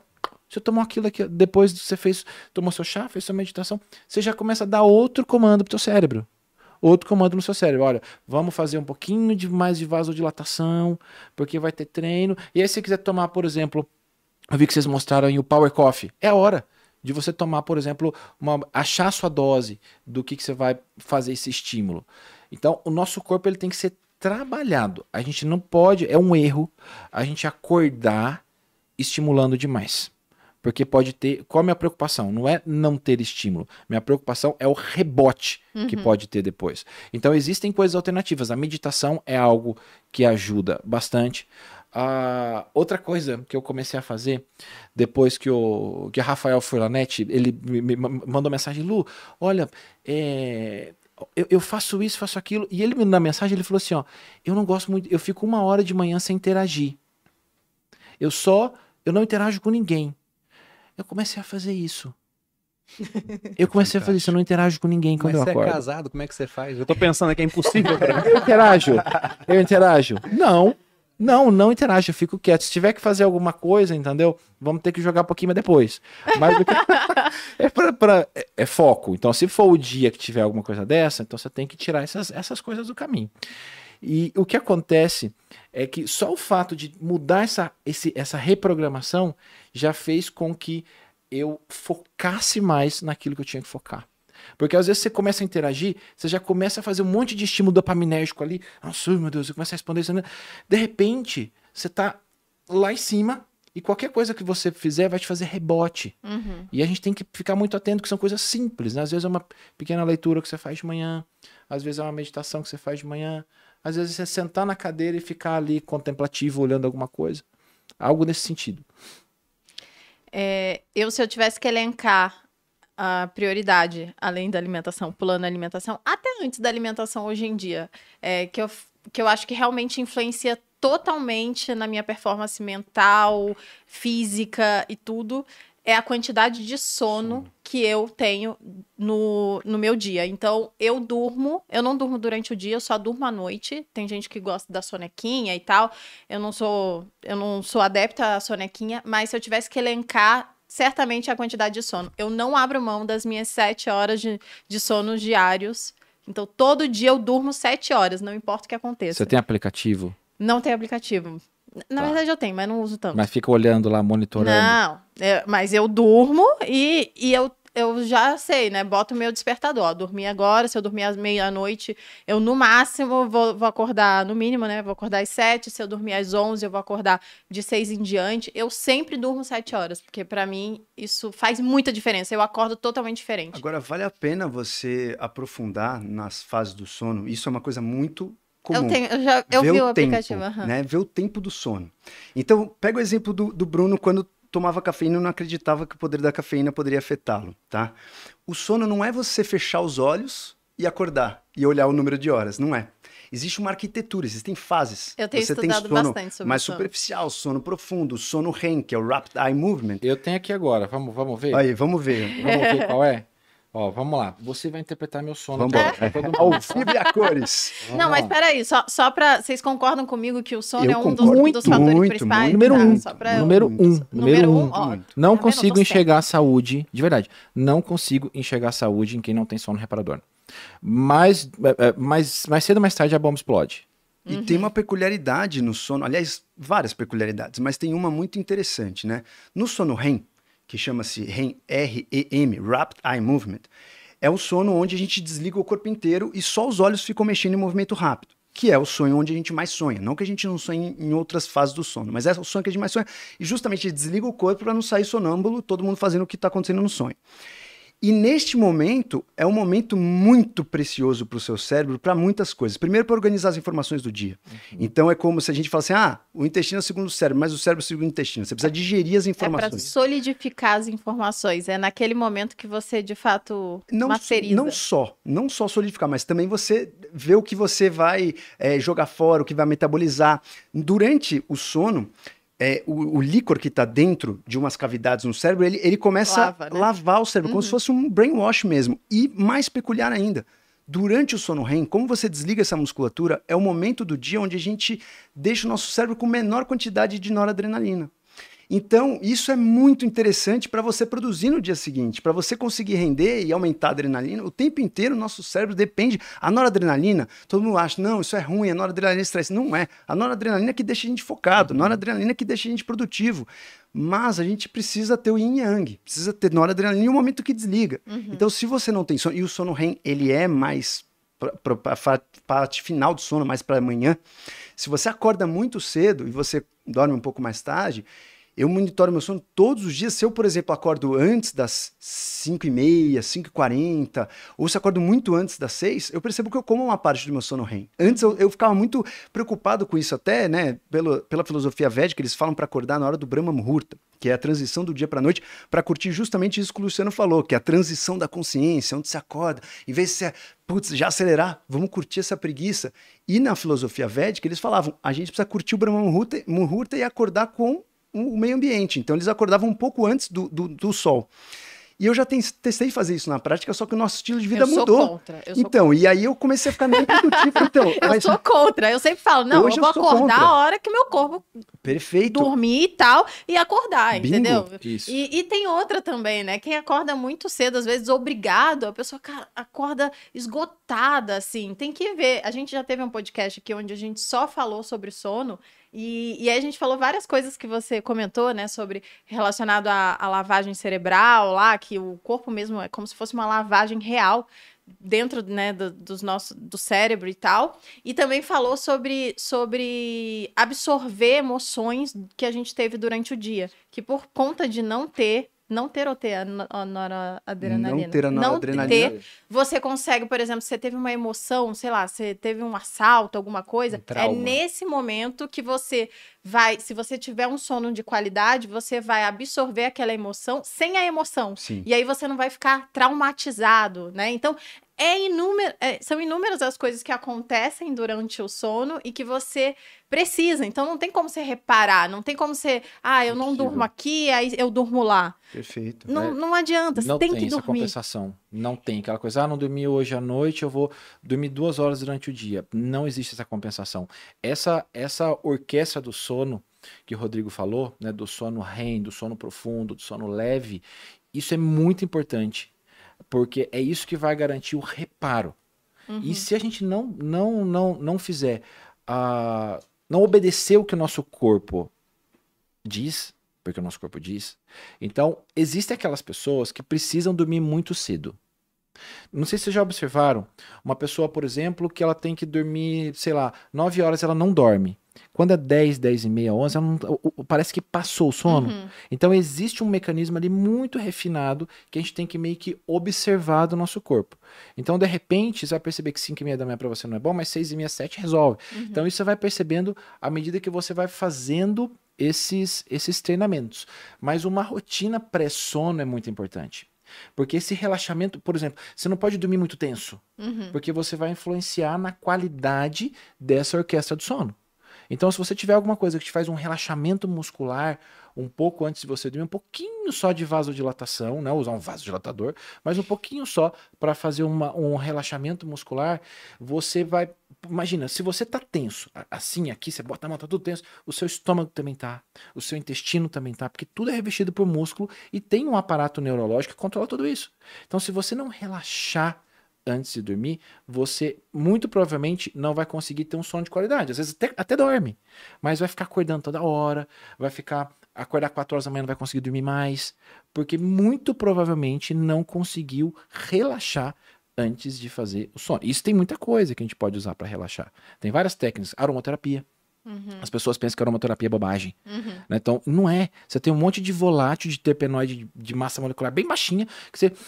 Quando você respira, você tem absor- absorção pulmonar daquilo, por exemplo, óleo essencial de lavanda, óleo essencial de tangerina. Essas coisas você coloca lá do lado da sua cama e vai difundindo a noite inteira. Ai, Dura tangerina 6, eu 8 não horas. gosto não, que dá um cheiro meio de, de chulé. É, O Bruno de vez em quando coloca, fala, ah, uma gente tangerina coloca lavanda. É, lavanda é melhor, mas não posso É. ter também, olha que louco, né? Tem que tomar lavanda, se botar muito, eu sonho umas coisas muito loucas. Sonho vívido. É, aí eu, Sonho eu vívido. não, não curto também não, porque eu tenho sono bom, entendeu? Tem isso. Não, maravilhoso. Maravilhoso. Mas otimiza sempre. Aham. Otimiza sempre. Pensa Mas que, é, pe- no- pe- pensa que, que o que tá bom pode não tá dá tão bom amanhã. Uhum. Então, essas coisas, fazer uma aromaterapia, você usar um magnésio que te faça relaxar, misturado com inositol, vocês mostraram um negócio aí que, que, que é muito bom, um blue calm, essas Aham. coisas ajudam muito, viu? Uhum. Tudo isso ajuda demais a você começar a fazer esse reparo. Se você não reparar, você pode ter certeza que no dia seguinte você não vai produzir. Eu tava brincando, vamos analisar o sono, Ah, não sei cadê o o seu sono? Mas, ah, não sei se tá tão bom, mas vamos olhar. É um problema. Ele deu uma Ele olhada viu, ele viu, "Putz, ele deixa Eu quieto." fui olhar, eu fui olhar, eu falei, eu tô falando aqui, mas eu não olhei. Ó, pra vocês terem ideia, meu sono essa noite foi 86% de qualidade. Eu dormi 7 horas e 55 Pô, tá minutos. bom demais. Eu fiquei 8 horas e 16 na cama. Ó, analisa aí. Ah, 22 minutos acordado, Dois, Bastante. duas Latência horas- do sono, 22 minutos? 22 minutos. O que, Bastante. que é isso? É virar e acordar? É o e quanto acordar? você demora pra dormir, Pra a dormir. latência do sono. Ah, Ou tá. seja, ou ele ficou lendo, ou ficou assistindo Nossa, eu deitei YouTube. na cama, eu papum. Eu e o Bruno, a gente, gente- acho que a fica gente 10 desliga minutos. bem né? rápido. A gente é rápida. É, Até, até no dia do debate político. Eu- eu- o sono no dia do debate, dos debates políticos, agora que é época de Não, debate, daí é treta. A gente... eu até falei pra Kim outro dia, cara, a gente não pode assistir debate antes de dormir. né? E a- Acelerado, né? Não, fica acelerado. E às vezes um, quer, um quer- não quer ver, o outro coloca do lado ali, você tá só, só ouvindo, né? Você finge que não tá ouvindo, mas tá ouvindo. Dá. E Ó, aí? Vamos lá. REM, 2 horas e 3. Putz, não, sonho de bebê isso, Ó, tá cara. aqui. Ah, sono Nossa, leve. duas horas de renda. Tá, Duas horas de. Não, o Duas REM, horas e pra- três O REM é o, é o profundo, tá, gente? Geralmente é uma hora e meia, tipo, é muito bom, não é isso? É, uma hora e meia já tá, tipo Muito assim, bom, sono, né? so- sono de, de criança. Tem assim, uma tá- proporção assim, porque foram duas horas em oito. O que seria. Nossa, isso aqui tá bem adequado, porque falou que tá maravilhoso isso. Cara, às vezes se você dormir cinco horas, mas tiver uma hora e meia de REM, Tá você ótimo. brilha. O, o ideal é você ter um REM grande e um deep grande, né? Que são as duas fases mais importantes pra você relaxar. Não que o sono leve não seja, mas também é. Mas o ideal é assim, cara, eu dormi uma noite seis horas, mas consegui cumprir meu REM e meu deep, dia seguinte você tá voando. É o que o álcool mais atrapalha. Por exemplo, as pessoas acham que beber, ah, Ah, vou é. tomar vinho pra relaxar, pra dormir. Eu ia perguntar sobre isso. O álcool é- atrapalha muito o REM. Às vezes você até dorme, mas tem muito leve. A noite inteira leve, leve. Só que vai beber um vinho antes de dormir, então tá É. se prejudicando. É, você diminui a latência, você dorme mais rápido, mas você atrapalha as fases importantes. Atrapalha e cadê o, o- o resto do sono vamos deep? lá, vamos lá, vamos lá, vamos lá. Ah, duas horas e três do, do REM. Não, ele já tá voando. do leve. Duas horas de REM. do leve. 4 horas e 49. Tá. E do profundo, do deep, ah, uma hora e três minutos. Ah, Você tava com vergonha do seu sono, então. Você Não, tá não tão tava, bom. é, não. Eu tava olhando, eu tava O só olhando. deep- Falei, será que eu tô deep- bem aqui na, na parada? Você treinou ontem, não? Treinei ontem à noite. Ah, tá. eu Por- nunca faço Então, isso. porque o seu dip não foi tão bom. Talvez você tava mais pilhado, mas o seu REM compensou. O REM dele, cara, ele pode escrever um poema hoje que vai estar super criativo. O REM dele Cara, foi eu vou te dizer uma coisa. Eu sempre treino 6, 6 e meia da manhã. Ontem, eu resolvi fazer outras coisas e aí eu cheguei, eu fiz uma live. E eu saí, eu tenho um, um chama Chá das 5. Toda segunda-feira, lá no Instagram, eu faço o tal do Chá das 5. E eu saio Ai, daquele legal. tal do Chá das 5 pilhadaço. Pilhado, pilhado. O relaxamento é só pros outros, que pra mim não É, funciona. Não, mas, Eu gente, live não tem como. A gente Não fica como. fritando, É muita né? interação. né? Eu cheguei em casa, o Arthur tava de camiseta, de short. Falei, você treinou? Ele treinou. Pô, nem me esperou. Eu Falei, então agora eu vou. Aí desci, porque eu tava na pilha. Fui treinar e dormi mais pilhado, mais do que o, do que o normal. Uhum. Então talvez sei lá, Tenha- tenha atrapalhado, atrapalhado um o pouquinho deep. o, o deep, porque, porque geralmente é- ele é bem, bem bom. Mas assim, a- essa qualidade que a gente. Isso que é o que a gente leu agora aqui, é um sono excelente. Uhum. Sim. Se a gente conseguir chegar em algo parecido, ah, o nosso dia é outro. Eu tô super concentrado, tô super bem aqui agora. É igual o Rodrigo falou, eu escreveria alguma coisa aqui bem complexa. É, eu acho que. Qual o app que o pessoal tá perguntando? Que você O falou? app? Isso. Esse aqui chama Pillow. Pillow. Eu acho Pillow. que o próprio iPhone, pra quem tem iPhone, iPhone Mas tem o sabe que eu um gosto também. do Pillow? Porque ele mostra muito, ele, ele, eu gosto de gráficos. Ah, o Pillow, ele ah. fica É. mostrando. Bem visual, É né? muito, ele Ó. tá- ah, daqui não dá pra ver daqui, mas ele mostra um monte de gráfico do REM. Então você já bate o olho. Aham. Só que sabe o que eu faço? Eu não olho de manhã se meu sono foi bom.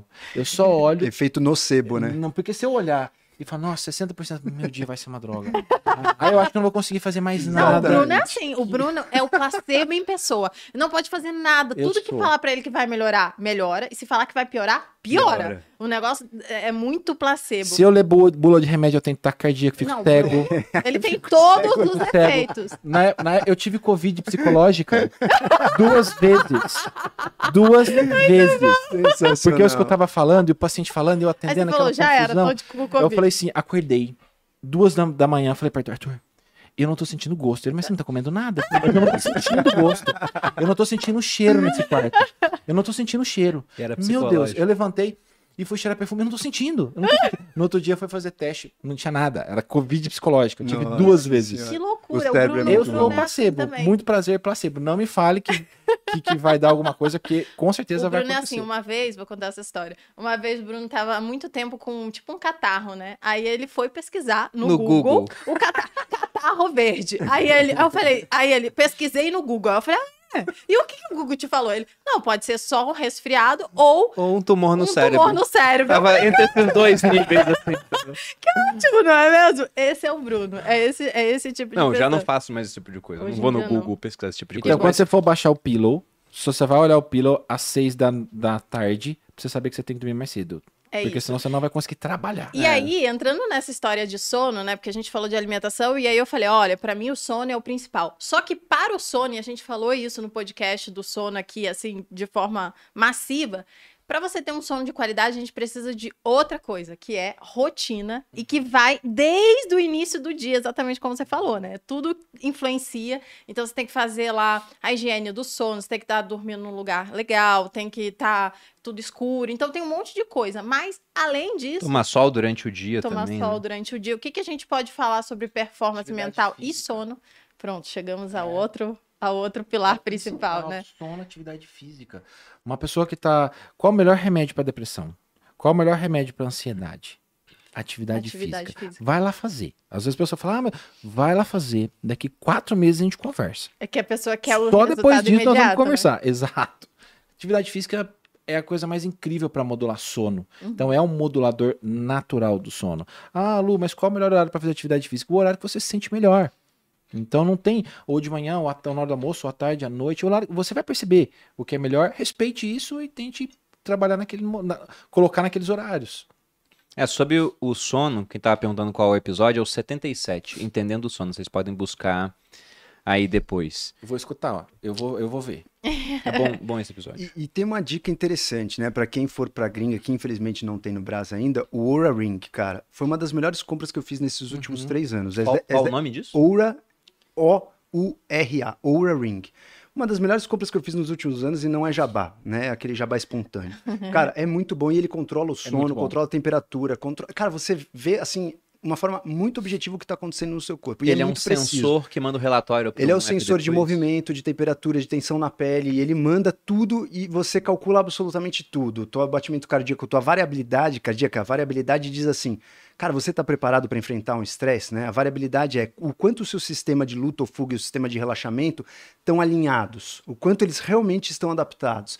Então você mede tudo isso, mede as fases do sono, é muito interessante. É. Então, complementando a sua pergunta, uma das coisas é fazer uma, um- uma quantificação objetiva, né? Uma coisa interessante. E sempre no final do dia, se você tiver efeito nocebo, igual nós três temos, né? Porque eu também sou assim. Gente, eu não Se sou eu vejo assim. que eu então dormi tô- mal, eu já fico, nossa, o dia inteiro, eu preciso tomar alguma coisa. Então, assim, sempre no final do dia. Agora, mais uma, duas coisas mais importantes também, né? Porque você já cantou a bola da luz do dia, né? Nós temos no nosso cérebro uma área que chama-se núcleo supraquiasmático. Não precisa saber esse palavrão, mas é um grupo de 40 mil neurônios e que eles sabem exatamente qual é a hora do, do dia, né? Justamente pela luz, pela quantidade de luz azul, quantidade de luz vermelha. Então você vai Foi preparando... esse daí que ganharam o prêmio Nobel explicando, né? O Nobel explicando exatamente isso. E aí, com, esse, com essa área do cérebro, a gente sabe exatamente a hora do dia. Nós temos várias, vários relógios, várias maneiras de ler o relógio biológico, que chama- chama-se Zeitgebers, que é tipo tudo que acontece no meio ambiente para eu ler que horas são. Primeira coisa é a luz do dia. Segunda coisa, a hora que você come. Então, a hora que você come impacta o teu sono. Então, se você é aquela pessoa que chega 10 da noite em casa, vai comer 10 da noite, cara, você está sinalizando pro teu corpo que não é hora de dormir. Então, se você tem problema para dormir, cara, para de comer 7, 7 e meia da noite. Então, é um outro Zeitgeber. Outro Zeit- Zeitgeber, temperatura. A temperatura do corpo tem que estar mais baixa à noite. Então, se você aumenta muito a temperatura, e tem várias maneiras de fazer isso. Você pode ligar o ar-condicionado do seu quarto antes de dormir. Você pode tomar glicina, por exemplo, colágeno tem glicina. A glicina ajuda você a manter a sua temperatura corpórea um pouco mais baixa. Você pode, por exemplo, fazer uma sauna em banho frio sem passar de 15 minutos de sauna, porque quando você faz isso, teu corpo aquece e depois você chega na tua cama, a tua temperatura cai mais bruscamente. Então, se você exagera mais que 15 minutos, aí eu faço o efeito contrário.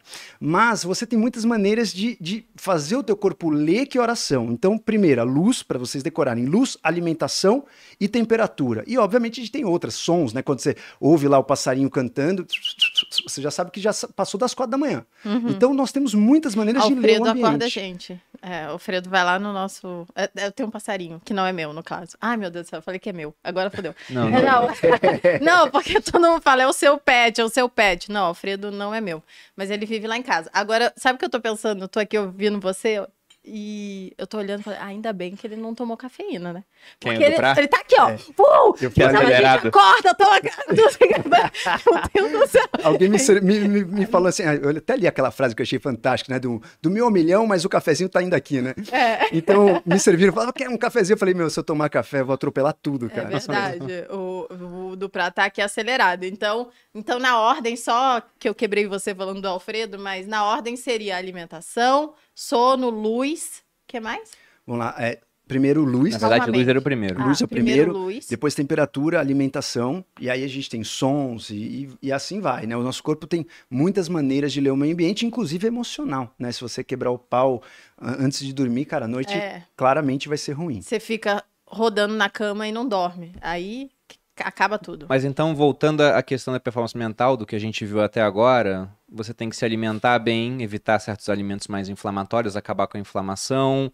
Você pode usar um jejum para melhorar isso. Deixa eu só falar uma coisa bem prática sobre é, anti, uma alimentação anti-inflamatória. É só comer o mínimo possível de industrializados. Tudo aquilo que tem muitos ingredientes, Já ajuda. pacotinho e tal.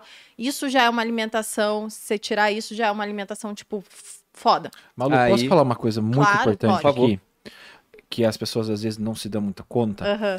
É, eu tava lendo um artigo na semana retrasada pra- pra pra fazer uma live e eu, eu falei, meu Deus, quando eu terminei de ler aquilo, eu mudei toda a minha live. Eu falei, pera, minha live vai ser isso aqui. E aí chamei meu time e falei, gente, vamos discutir isso aqui comigo?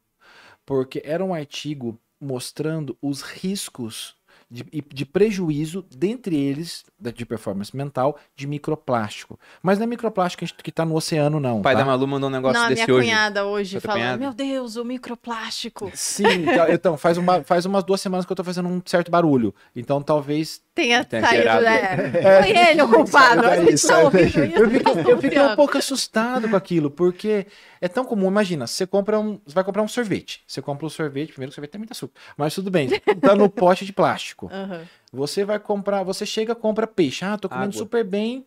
Água. Água, exatamente. Imediatamente. Ou, por assim. exemplo, assim, você tá, você tá comendo um, um peixe. Você compra peixe pra sua casa. Aonde ele tá? Naquela bandejinha embalada, você chega e bota no freezer. Sim. Então, são coisas. Não sei se vocês perceberam que eu abri a marmita, era tudo de inox, meu negócio Sim. aqui, minha, meu negócio Não, de a hora que aqui. eu falei água aqui, eu olhei de vocês, o do com a garrafa de metal, a sua de vidro. É, eu tomei essa aqui, eu tomei essa aqui pra ser gentil, entendeu? Eu. Mas eu Mas eu não queria. Mas eu trouxe a minha. E a- essa do Dupra é muito boa. Então, isso que. Lá em que casa tem. esses microplásticos, eles estão em tudo. E eles fazem um desequilíbrio de, de bioma intestinal que aumenta, por exemplo, por exemplo, tá? Dos vários que eu poderia citar, a degradação de serotonina. Aumenta a monoamino... Não aumenta, vai, mas atrapalha a modulação da monoaminoxidase e atrapalha a serotonina. A pessoa fica mais, é, é, mais pilhada, é, mais triste, com uma série de coisas. E fala, poxa, mas o que, que eu tô fazendo? Porque às vezes você vai olhar no seu dia, quase tudo tem algum tipo de microplástico. E não é, e, e não, eu não tô militando, não é papo de, nossa, ah, tá, o Luciano tá muito natureba. Não, não é isso. É só uma questão que a gente tem que pensar muito. Então, por exemplo, se você compra alguma coisa que tá no plástico, tenta colocar no pote de vidro. Sabe esses, esses- essas embalagens de vidro? Lá em casa eu comprei tudo de vidro. Isso, tenta ficar. colocar no de vidro ou comprar algum zip com BPA free, alguma Uhum. coisa assim. Ah, tentar tomar água nesses recipientes que vocês estão vendo a gente tomar. É, eu trouxe chá, é de vidro. Imagina, tem gente que toma chá em garrafa de plástico, ou põe o chá, chá- chá de ou plástico. café. Imagina colocar o café num copo de plástico. É. E- a e- quantidade é, de é. Se microplástico. matando. E aí não é só microplástico, tem o BPA também, não Muito, muito, muita coisa. É um tipo de. O BPA é um tipo. Hum. Então é isso que a gente tem que cuidar, porque isso faz um desequilíbrio muito grande do nosso bioma intestinal. E até Então- hormonal, né? Hormo- Até hormonal. Isso quer dizer, e hormonal. endócrino. Um potente disruptor endócrino. Porque tanto homem com testosterona tão baixa. Não é verdade? Pois é, isso é verdade. O pessoal reclama muito disso. De vez em eu faço barra aí, eu, eu filmo lá fazendo barra reflexão, aí o pessoal já manda, tá tomando bomba. Tá não sei o quê. Ninguém que me vê ao vivo pergunta se eu tô tomando bomba. não acontece. O cara olha o meu tamanho e fala: Isso aqui é um tamanho normal de É um, ser humano gente, que é um treina. orgânico. Eu sempre falo pra vocês isso. É, um É, frango e a minha testosterona, eu nunca tomei nada porque ela é, é naturalmente alta. E eu tomo certos cuidados, né? Mas vocês veem, por exemplo, que com o microplástico eu não me preocupo tanto. Mas o ponto Mas que eu ia falar. preocupa sim, porque a gente come comida de verdade Não, no geral lá sim, em casa. com isso sim, então mas, gente mas eu não penso em microplástico. Eu penso em outras coisas. que eu que tô pensando, né? Mas o ponto que eu ia citar é o seguinte. Lá. Sensacional. Esse episódio aqui é interessante porque o pessoal de vez em quando fala: Nossa, Bruno, sua memória é muito boa, você lembra as Sim, coisas, isso é acessa verdade. fácil. Quando eu vou dar uma aula, eu faço um monte de link. Toda aula do Viver de Renda eu tô dando em jejum, pra quem não sabe. né? Primeiro porque começa às 9 da manhã, mas vai até meio-dia, eu fico aquele período de jejum, dá umas 14 horas de jejum, não sei, algo nesse sentido. 16, não, na verdade geralmente, mais, né? mais, Porque eu vou 16, dormir umas 18. 10 horas da noite. Mas enfim, aí o pessoal fala, Bruno, como é que eu faço pra ter uma melhor memória, ter mais performance? Só que o cara, ele não se alimenta bem, ele não faz exercício, ele é sedentário, ele não dorme bem, aí depois ele quer que eu dê um hack pra ele pra falar, com isso aqui você vai conseguir ter performance. E não vai no e barato, de preferência. Ah, é, tem que ser barato, né? Porque senão... Não, é As, verdade. as smart drugs. né? Smart drugs. Tem, é, e eu vejo isso aqui nos comentários, até que o pessoal aqui nos comentários está bem de boa, mas no geral, no Instagram, como a gente tem acesso muito próximo do nosso consumidor mesmo, o pessoal quer o hack, né? Quer aquele. O que, que vai ser? Não, me fala o que, que eu faço que vai mudar tudo. E não tem uma fórmula mágica. E não é só o um hack, é o hack con- no Rio de um minuto. É um conjunto. Aham, exatamente. É um Exatamente. conjunto de ações que você vai fazer diariamente por muito tempo e que vai fazer diferença no futuro, né? E vai fazer aquele, aquele resultado final que é algo como o Bruno, né? Algo como os, os meninos aqui, todo mundo que tem uma performance incrível.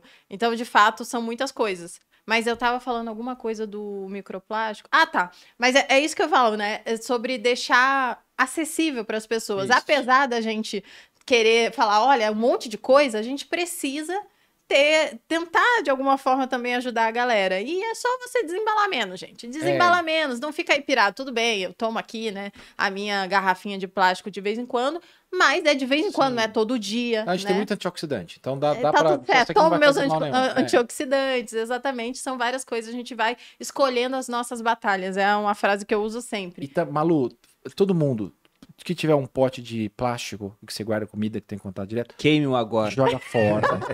Conselho de amigo, joga fora, compra um de vidro. Porque sabe aquela preguiça de colocar a embalagem no micro-ondas? Vocês não têm ideia da quantidade de microplástico que pode migrar pra comida. Então, pelo amor de Deus, vamos fazer essa troca. E não coloca a embalagem de plástico dentro do micro-ondas, mesmo que tiver escrito naquele produto pronto que você compra, pode ir ao micro-ondas. Não coloca. Boa. Bom, aproveitando a deixa que você deu de antioxidantes, de substâncias interessantes para serem ingeridas, queria falar sobre esse assunto. Porque quando a gente pegou em alimentação, a gente falou até sobre a- alguns pontos, mas foi mais com a ótica de, olha, o jejum é muito interessante, tem alimentos que o Duprá falou, nunca comeria isso antes de operar, por exemplo, então ficou mais no que não ingerir, o que já é muito bom, porque várias vezes o pessoal quer a bala de prata do tipo, ah, me dá um goji berry, mantenho tudo igual, tô fumando, tô comendo um monte de açúcar, mas o goji berry tá em dia, e o cara acha que vai fazer algum efeito. Mas pensando em alimentos que realmente valem a pena serem ingeridos ou substâncias que você pode comprar, por exemplo, um suplemento, o que que vocês enxergam como, nossa, isso aqui, se as pessoas tomassem, elas veriam um resultado interessante? Gengibre do Luciano. que Acho ele que o- trouxe. o Mas mais- o gengibre é o over the top, né? É, o, o mais óbvio, talvez, para todo mundo é a própria cafeína, né? E, e, assim, é, você citou, né? O nosso do praia é mais neurótico com a cafeína. Eu, na verdade, eu amo a cafeína. Eu considero a cafeína um dos stacks, talvez um dos suplementos mais é, luxuosos que a gente teve. Inclusive, a cafeína, ela impactou completamente na história da humanidade, né? A gente conheceu a cafeína aí mais ou menos no século VII e depois a Era da Razão, Isaac Newton, ele participou dos cafés, eles trocavam ideias. Vo- Voltaire, a partir do momento que a gente dominou os nutrópicos e a cafeína poderia ser um nutrópico, depois se vocês quiserem a O gente que, que entra é o nisso. nutrópico? Isso, boa. O nutrópico, o cara que descreveu nutrópico, ele tem uma série de classificações e uma das classificações é não pode ser neurotóxico, não pode. Só que assim, tudo pode ser neurotóxico. Então é, é um pouco complexo. Ele descreveu em 1973 e ele foi o mesmo cara que inventou piracetam, que é uma, um grupo de nutrópicos que chama-se da, da série de racetâmicos. Ele serve para melhorar nossa memória e tem várias funções, mas o nutrópico é uma palavra muito utilizada hoje. Eu considero nutrópico basicamente tudo que pode melhorar a nossa cognição, alimentar a nossa mente de uma forma mais produtiva, causando ou não vício, porque tudo pode causar não vício. Claro que tem coisas que causam mais, tem coisas que causam menos, mas é muito difícil você tirar da classificação do nutrópico, ah, não pode causar vício. Então, o nutrópico, tudo que pode alimentar a tua mente e você performar melhor, tá? Então, existem muitos nutrópicos, um dos mais usados na humanidade foi a própria cafeína. Então, desde quando a gente dominou a cafeína, modificou a forma com que o ser humano pensa. Mas antes mesmo dessas substâncias da, do, da cafeína, nós dominamos a marhuan, por exemplo, que é uma planta na China que tem efedrina, que tem um alcaloide que é efedra.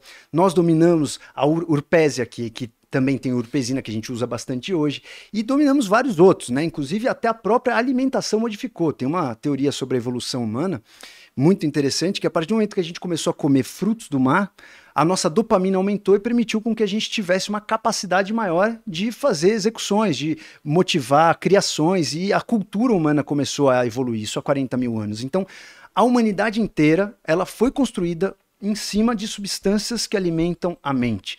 E se você for estudar a história toda da humanidade, em toda a história, alguma substância estava influenciando naquele momento. Seja cannabis, seja a cafeína, seja a nicotina e depois aí da Segunda Guerra Mundial as anfetaminas. Mas em toda a história da humanidade, o ser humano foi maquinado por substâncias. Então, o que mais é importante é você saber quais delas você pode colocar para aquilo que você quer. Então, aqueles que estão em casa e querem tomar alguma coisa, primeira coisa, uso consciente da cafeína. Se você usar todos os dias, você não vai conseguir perceber os efeitos legais da cafeína.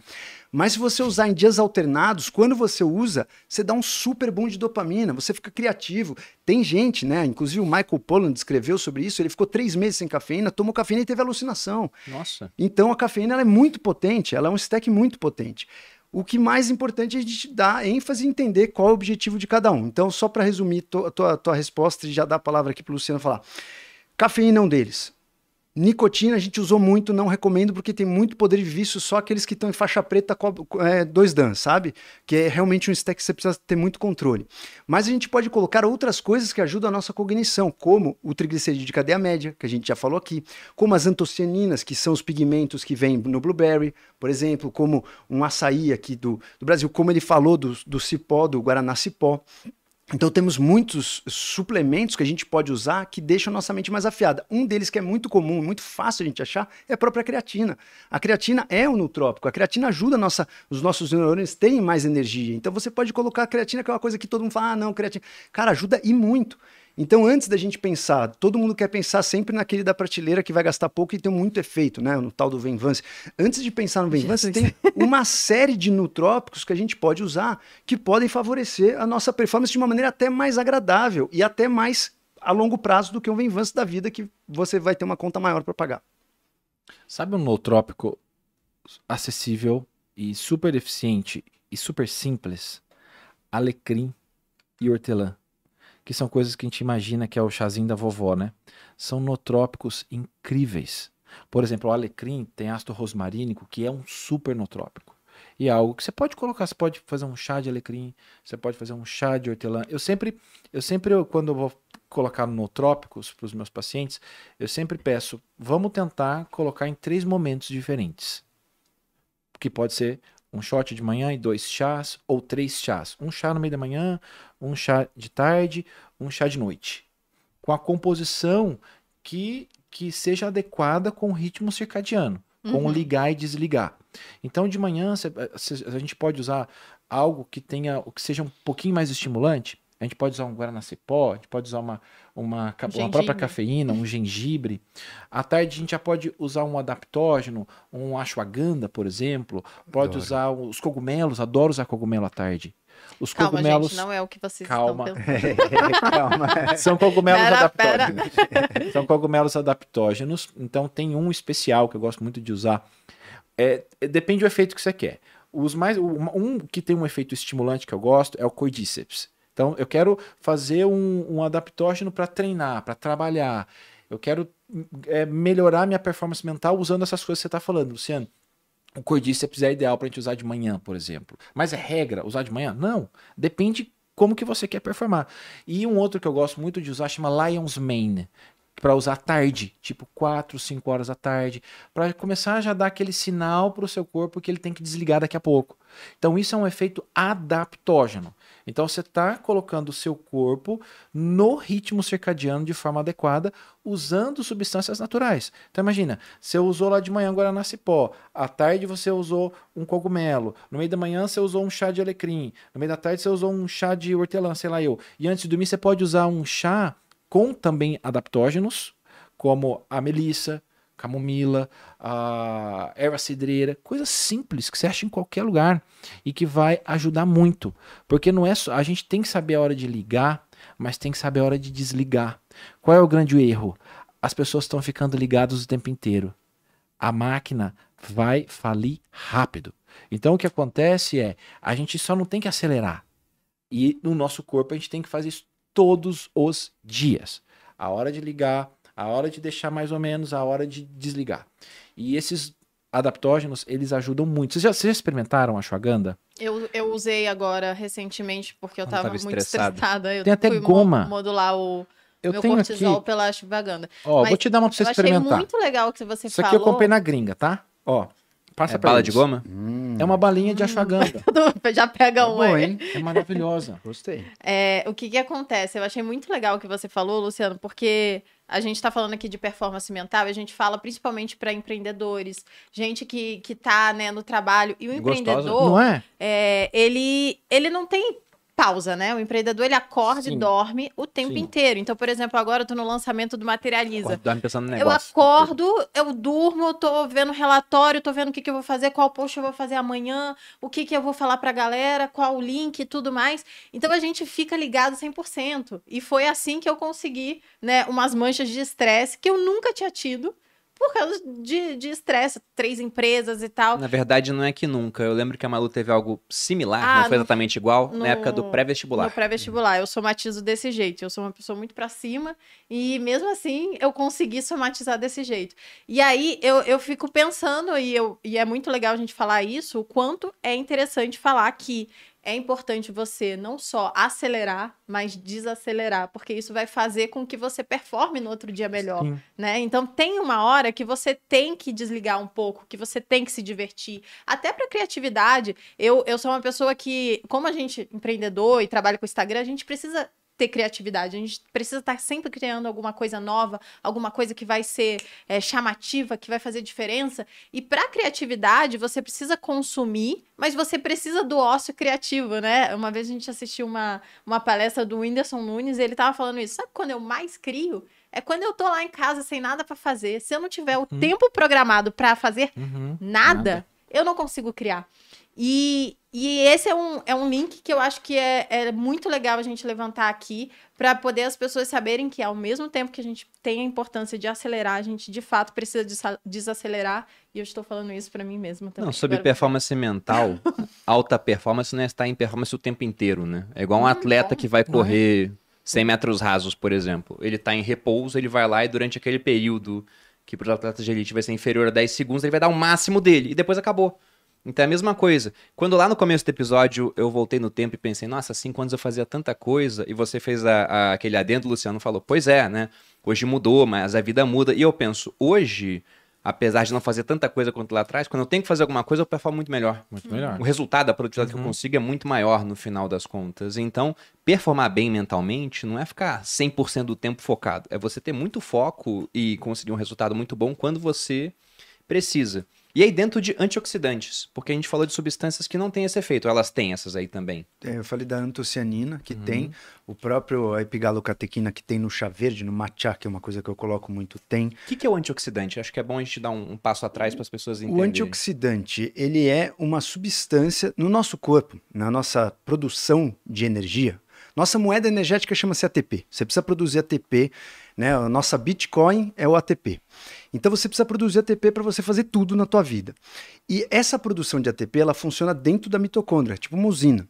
Nessa mitocôndria, muitas vezes escapam moléculas que são chamados radicais livres. São moléculas instáveis, geralmente elas têm um elétron a menos, um elétron a mais, são moléculas que podem afetar o seu DNA, afetar outras moléculas, então são moléculas não bem-vindas.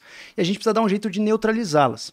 O corpo tem um mecanismo já de fazer isso. Nós temos os nossos antioxidantes Que naturais, acontece em jejum. que acontece bastante no jejum. Não quero falar nada, não. Até porque no jejum a gente liga o modo escassez, então você tem que você tem que você tem que ser bom, né? Você, ficam as poucas e boas, né? Você faz um processo de dar ênfase para aquelas células que estão funcionando bem e essas aí que estão funcionando mal, liberando muito radical livre, elas vão ser é, jogadas para trás, vão ser mortas, né? Mas é, nós temos também muitas vezes produção de radical livre mais do que às, vezes a gente consegue né, tamponar. Uhum. Então, quando você coloca um antioxidante para dentro, são moléculas que têm a capacidade de chegar nessa molécula que está instável, nessa molécula meio porra louca, e dar uma amenizada. Então, por exemplo, a epigalocatequina que tem no chá verde. A gente chama essas moléculas né, de polifenóis. O que são polifenóis? Você lembrar aí da sua aula de química, né? É um anel e nesse anel é, é, uma substância que ela consegue ou doar ou receber um elétron. Então, essa substância está instável, ela se liga nesse polifenol e ela passa a virar estável. Ela, ela neutraliza a, a, essa substância que deixa de ser maléfica. Então, um antioxidante, resumindo, ele chega nessa substância que ia lesar alguma coisa, ia atrapalhar o nosso funcionamento e fala assim: cara, aqui não tem palhaçada, aqui não tem brincadeira. Vamos comigo aqui, fica quietinho, tá aqui o que você precisa. Você precisa de um elétron, você vai causar aqui, você precisa de... Toma esse elétron. Então, muitas vezes são doadores de elétron. Então, tem essas substâncias em inúmeras é, fontes na natureza, e muitas delas são feitas pela própria planta para ela, por exemplo, lidar com a radiação ultravioleta.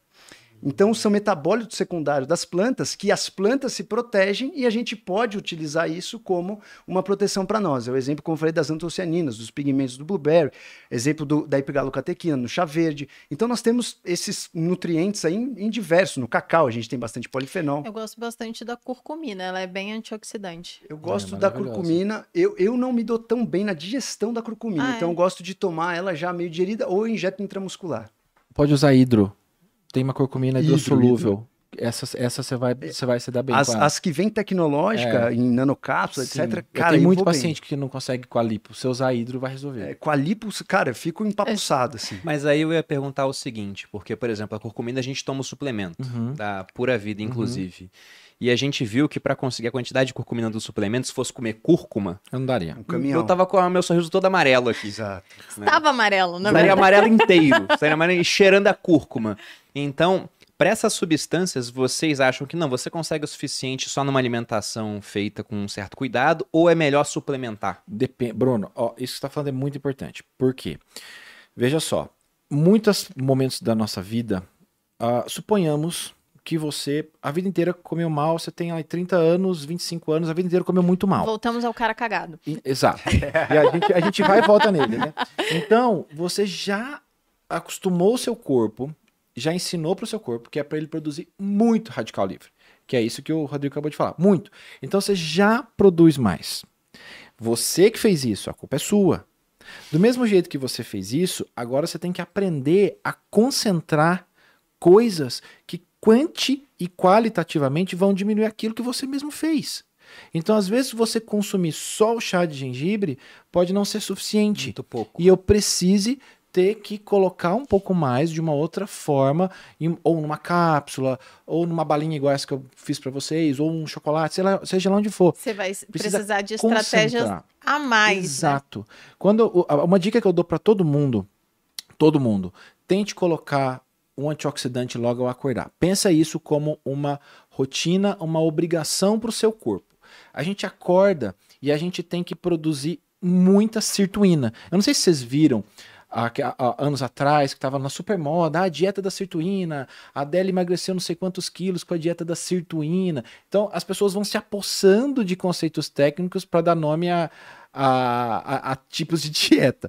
E nada mais é do que um, um super estímulo dessas, dessas, de, desses aparatos antioxidantes que vão fazer com que a gente tenha uma resposta realmente efetiva. Uhum. Então não adianta você usar uma dose baixinha, sendo que você pelo seu hábito, já está produzindo muito. Por exemplo, ah, você tem uma, uma, uma tiroidite de Hashimoto, você tem um hipotiroidismo, você tem uma colite, você tem uma artrite, uma. Isso eu estou dizendo, não estou dizendo em idosos, estou dizendo em pessoas jovens porque aceleraram demais a produção de radicais livres, inflamaram demais. Essas pessoas, elas vão ter que suplementar. E a gente não, não, não tem que ficar aquela conversa, ah, vamos comer só a comidinha aqui que vai, a cúrcuma vai suprir a sua necessidade. Não vai, porque ela já conseguiu deixar aquela resposta do corpo dela tão exacerbada que eu preciso jogar uma concentração grande ali. Então, algo que eu falo, que eu digo para todo mundo, acordou de manhã, você vai pensar o que, que é mais fácil para você colocar no seu dia. Ou você toma um shot, shot nada mais é do que um concentrado. tá? Eu lembro quando eu morava nos Estados Unidos, a gente falava shot era só pra cachaça, né? Era só, só, pra, só pra cachaça. Então você pega, Não por deixa exemplo, de ser concentrado. sabe não é uma coisa incrível que você pode usar? Vinagre de maçã orgânico, maravilhoso. Você escolhe ou vinagre de maçã ou limão. Uhum. Aí você coloca ou cúrcuma, ou gengibre, ou moringa, ou cacau, ou guaraná cipó. Coloca alguma coisa ao acordar. Esse é o compromisso que você vai ter para você começar bem o seu dia, para você desinflamar logo ao acordar. E a gente não, não, posso acordar e comer alguma coisa de cara. Mesmo que você vá fazer o café da manhã, coloque na sua obrigação ali tomar seu shot. Ou não, Luz, não cabe para mim. Toma uma cápsula. Uhum. Ou toma um, um- um- al- algo mais concentrado. Talvez só o chá naquela hora possa ser algo um pouco mais leve do que você está precisando. Então, tudo isso depende de como você está agora. Se você é uma pessoa, por exemplo, ah, você acorda com mais rigidez. Acorda o corpo mais duro, o corpo mais pesadão, mais, mais cansadão, você faz assim com a mão, tá mais rígido, o pescoço doendo, as costas doendo. Logo ao acordar.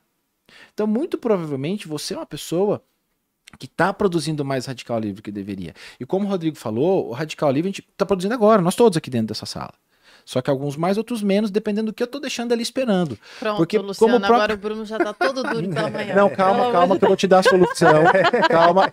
Eu vou te apresentar um Eu te problema falei gigante. pra não falar. Eu vou te apresentar um problema gigante, mas vou te dar uma solução maravilhosa. Mas Então, eu, eu não tenho problema, eu me cuido, pô. Então quando você fala É, isso, tá eu não tô nem me identificando com essa parte. Que bom. o tipo tá pensando. Tô feliz Outro pensando, não, já tô fazendo tudo que eu tinha que fazer. Não, ele, fazendo, ele já faz o fazendo. shot pela manhã, já toma tudo. que é tão tá importante certo. isso. Se eu tomei um, um fitoquímico agora, um chá, uma, uma, uma antocianina, conforme o Rodrigo falou, daqui quatro horas eu não tenho mais nada dela no meu corpo. Nada.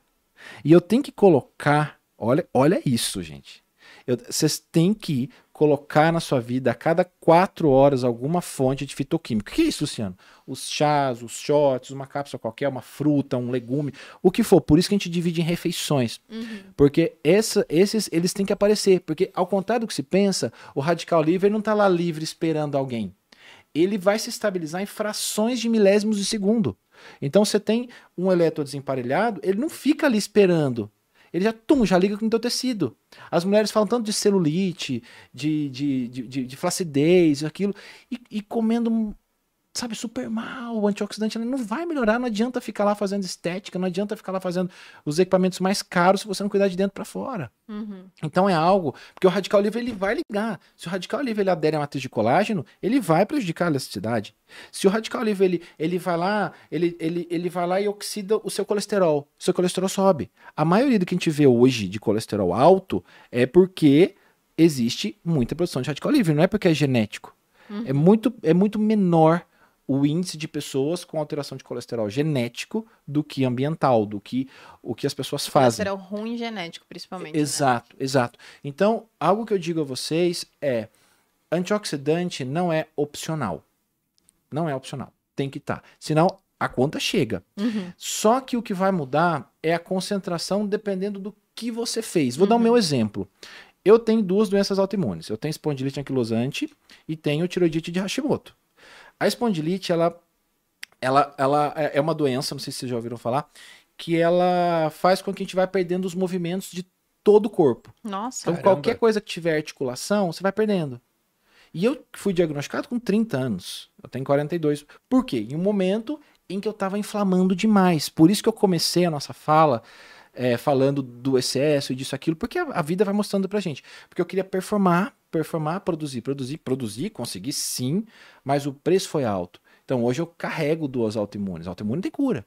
Só que a- a- o que me fez talvez ficar famoso no Instagram foi isso.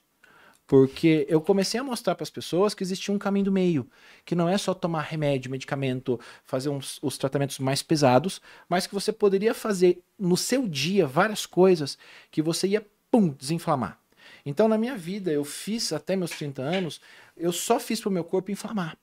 Inflamar, inflamar, inflamar, inflamar, inflamar. Explodiu. Então, pro resto da vida, eu tenho uma resposta inflamatória exacerbada. Eu sempre vou ter muita inflamação. Então, se eu tomar só um chazinho de gengibre, não dá conta de mim, não.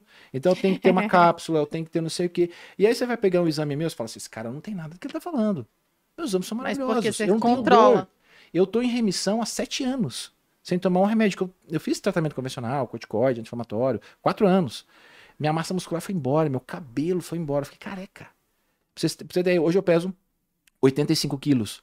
Eu fui pra 65 quilos. Caramba. 60 de tão inflamado que eu Eu estava. não consigo te imaginar com 20 quilos a menos. 20 Você já eu tá era só uma palito. cabeça. Uma cabeça. Imagina uma cabeça. Sabe aquela, aquela vaquinha que a gente fazia com o palitinho? Eu era, parecia aquilo ali. Gente. E, e hoje eu vejo a minha vida, eu nunca ganhei tanta massa muscular como nos últimos três anos, né? Fazendo as coisas que eu faço. E eu tô mais velho, eu tenho 42 anos. Teoricamente, é mais tudo, tudo é mais difícil depois dos 40. Só que o que eu quero encorajar todo mundo é que existe um caminho do meio muito incrível e que resolve, não é coadjuvante, resolve. Eu convivo com a tiroidite de Hashimoto, com a espondilite, sem saber que isso existe. Eu não tenho dor, eu faço barra, eu faço stiff. É porque quem tem espondilite não consegue agachar direito, porque tem muita dor na sacroiliaca. E eu tinha, imagina, eu acordava três horas da manhã pra entrar na banheira cheia de gelo. Nossa. Meio Stranger Things, né? Que tinha que ficar lá no gelo. Então eu ficava, eu acordava três da manhã pra ir pra, pra ir pra piscina, de, pra banheira de gelo, que é a única coisa que me fazia sair daquela dor insuportável. E você pensar que sete anos que eu não tenho nada, dor nenhuma, por isso que eu sigo esse caminho e digo a vocês, a minha performance mental hoje nunca foi tão boa e ela é reflexo de um controle inflamatório refinado que eu faço diariamente. Diariamente. Não tem um dia que eu não faça isso. Ah, mas você não bebe, você não come, é, sei lá, coisas com glúten, sei lá eu. Claro, no final de semana eu vou lá, bebo, como um- alguma coisinha ou outra, mas no dia seguinte eu já tô pensando na estratégia que eu vou fazer. Ah, eu vou usar um NAC, talvez vou usar um NAC, o N-acetilcisteína, porque vai ajudar meu fígado, eu preciso ajudar meu fígado, eu vou fazer um jejum, vou fazer isso, aquilo. Então a gente vai ponderando pra gente também não ter uma vida cinza, né? Ah, tem autoimune, então eu não posso Não posso fazer um nada, vinho. Não, é. não é assim. Você só precisa saber o que vai fazer depois. Porque é muito chato a vida restritiva. Sabe? Ah, não come isso, não come aquilo. Não é assim. Na rotina, rotina é rotina. A gente não tem que acordar, trabalhar, tomar banho. Então, rotina, comer bem é pilar. No final de semana, relaxa, relaxa um pouco mais, entendeu? Uhum. Toma seu vinho, sua cerveja, faz seu churrasco, o que, que te, te der prazer. Só que sabendo que no dia seguinte você vai ter que melhorar. Com certeza. E você Não, tem o termômetro da vida. Esse- isso que ele falou da autoimune é interessante porque se você notar as pessoas que mais se cuidam, sempre tem alguma coisa porque um motivo maior que precisa Sim. se cuidar, né? Então, assim, a autoimune dele serve como um termômetro. Então, ele Uhum. permite se comer, comer besteira, etc.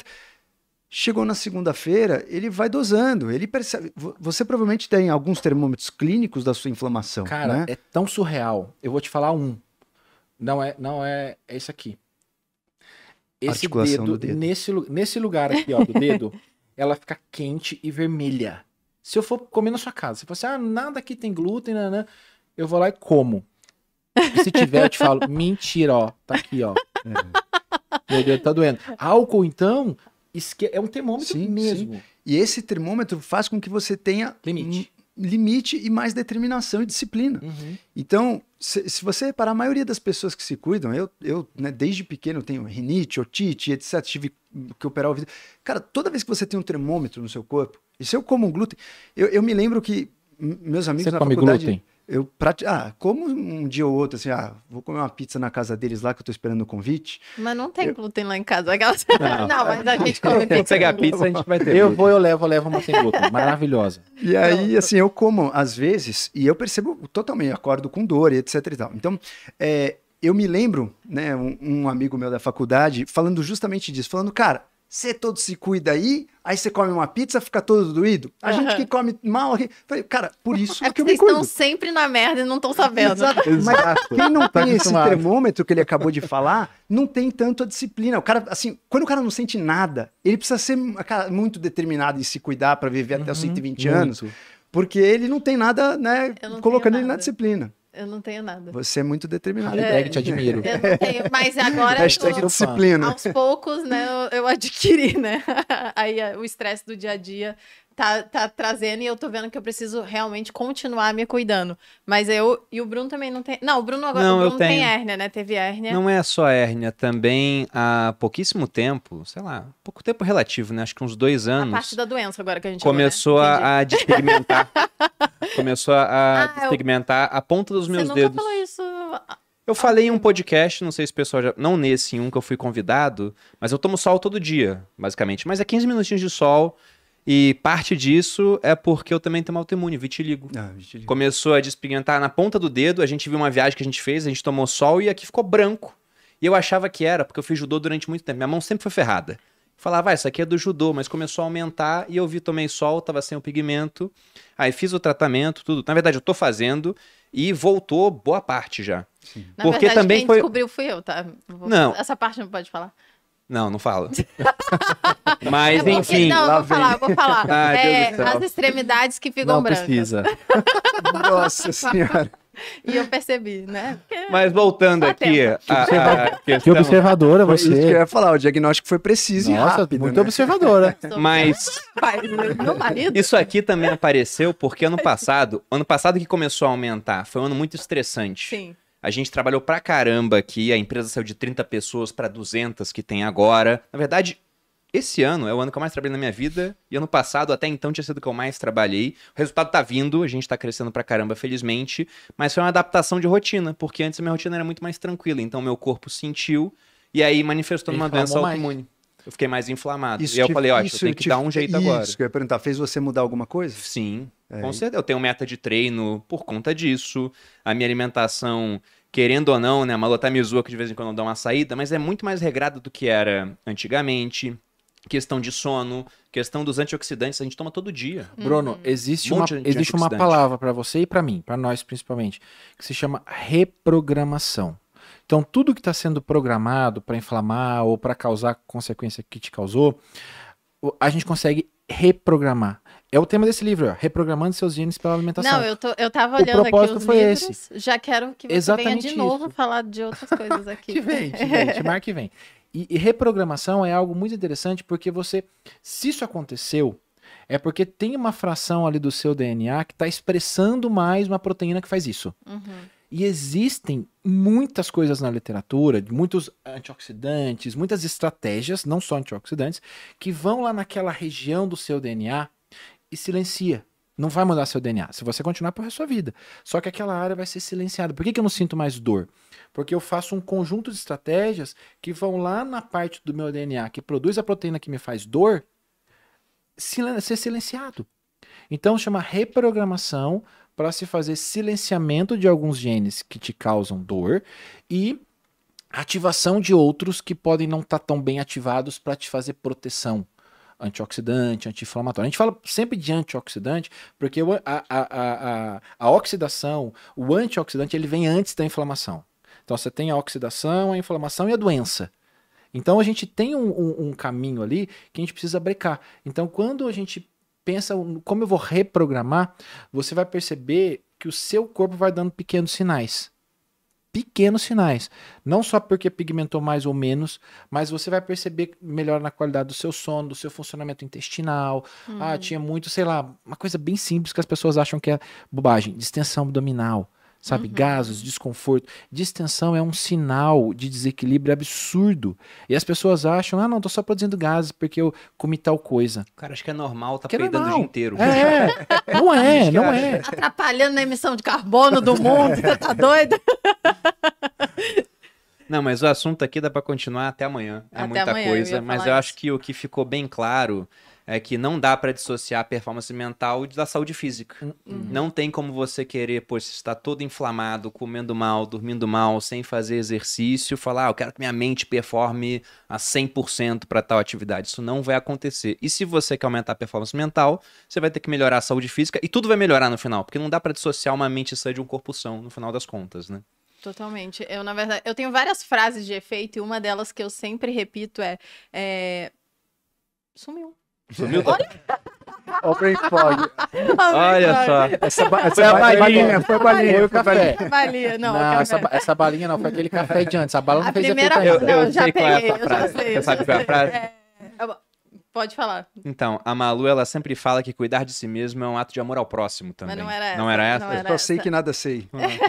Não, era que dominar o seu corpo é o primeiro passo para você dominar a sua mente. E geralmente o pessoal fala ao contrário, só que é muito mais fácil, apesar de não parecer, você dominar o seu corpo, porque são estratégias práticas, simples e pontuais no dia. Então você vai treinar, você vai deixar de comer alguma coisa, você vai comer outra coisa. É muito mais fácil do que você falar, ah, vou estudar, vou não sei o quê, vou meditar. É, é muito mais subjetivo do que você dominar o seu corpo. E, no final das contas, é angular. Quando você domina o seu corpo, Hábito isso angular. naturalmente angular.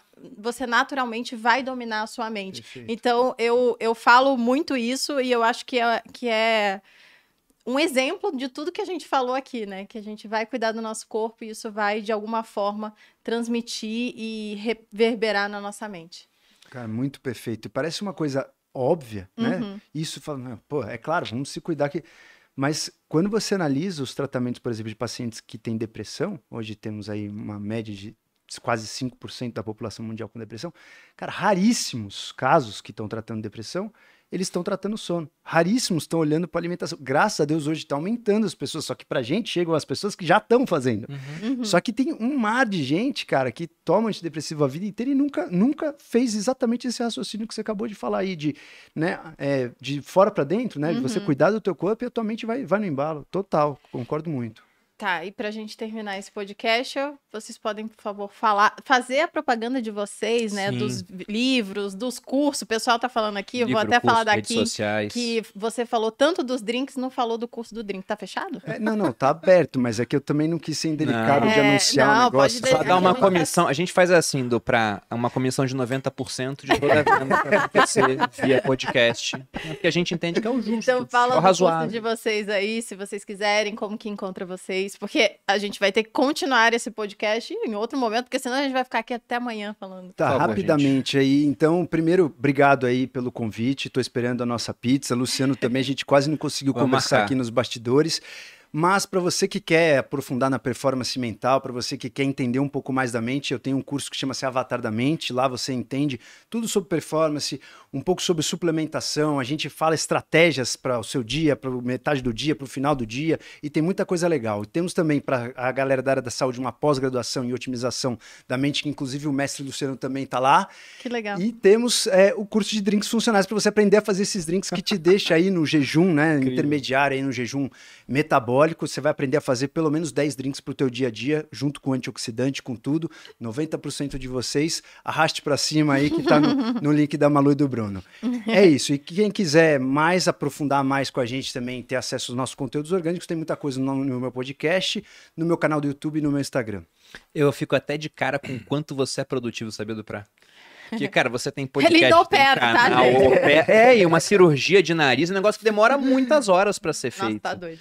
E tem até uma coisa que eu tenho que falar aqui que é interessante, e talvez você não saiba disso, mas a cirurgia que a Malu fez com o Duprá, a redução de mama, ela acabou sendo diretamente responsável pela minha decisão de sair do exército, no final das contas. Olha. Porque até então eu tava naquela rotina de equilibrar dois pratos ao mesmo tempo, e a Malu queria fazer a cirurgia. Eu peguei férias que eu tinha atrasadas, porque eu fiquei servindo no Rio de Janeiro durante quatro anos, peguei Copa do Mundo, peguei Olimpíada, tava com férias atrasadas.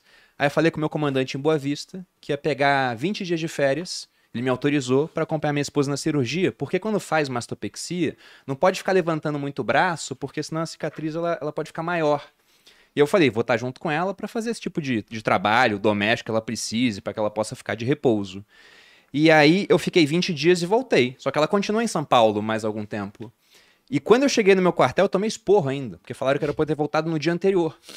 Aí eu falei com o meu comandante, ele falou: você tem que rever suas prioridades, você tá errado. Eu falei, olha, não tô errado, era o combinado. Ele falou, não, você tá errado, reveja as prioridades. Eu pensei, ele tá certo, eu tenho que rever minhas prioridades. Olha. Porque a pessoa mais importante da minha vida ficou em São Paulo sem mim. E eu tô aqui por conta de um salário que eu não preciso mais, porque eu já tinha um rendimento vindo, dinheiro investido que era maior do que isso. E ela com um negócio na internet que tava crescendo bastante. Eu falei, quer saber?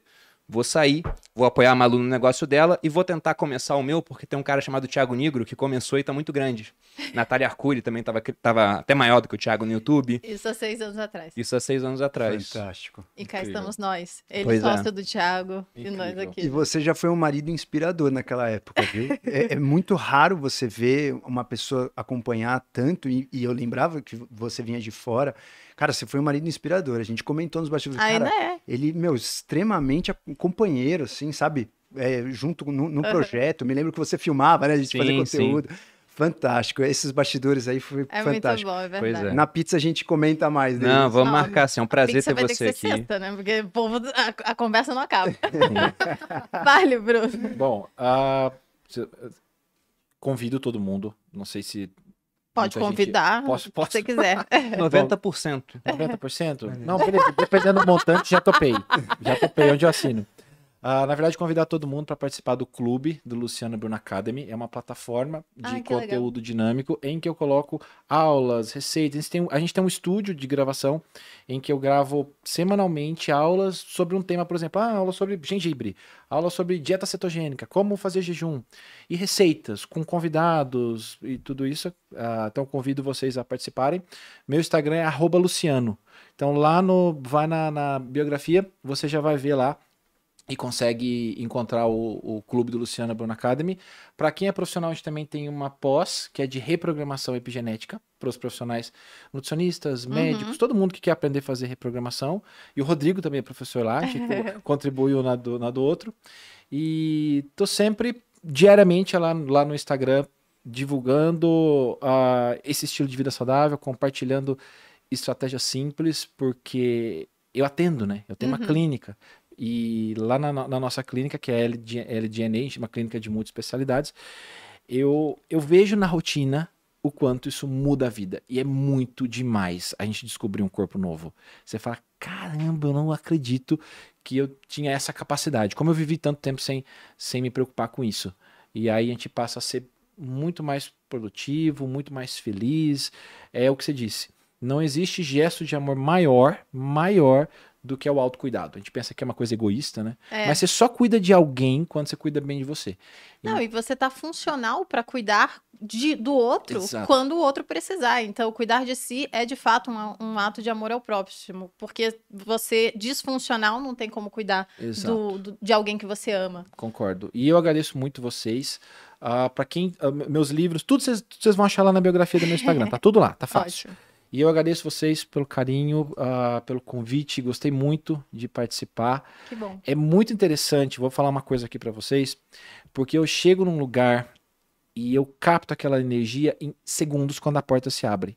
E quando eu entrei aqui, a, a energia foi tão boa de todos desse lugar, então eu queria deixar isso bem claro, Ah, porque as que pessoas que legal. não Acho estão não estão participando aqui, isso é muito importante. Então vocês têm uma, uma energia muito boa, toda a equipe que está aqui dentro, então todo mundo tá Até tem- o John, que eu ia mandar ele embora. até então. Fica, fica, vamos fazer mais o teste.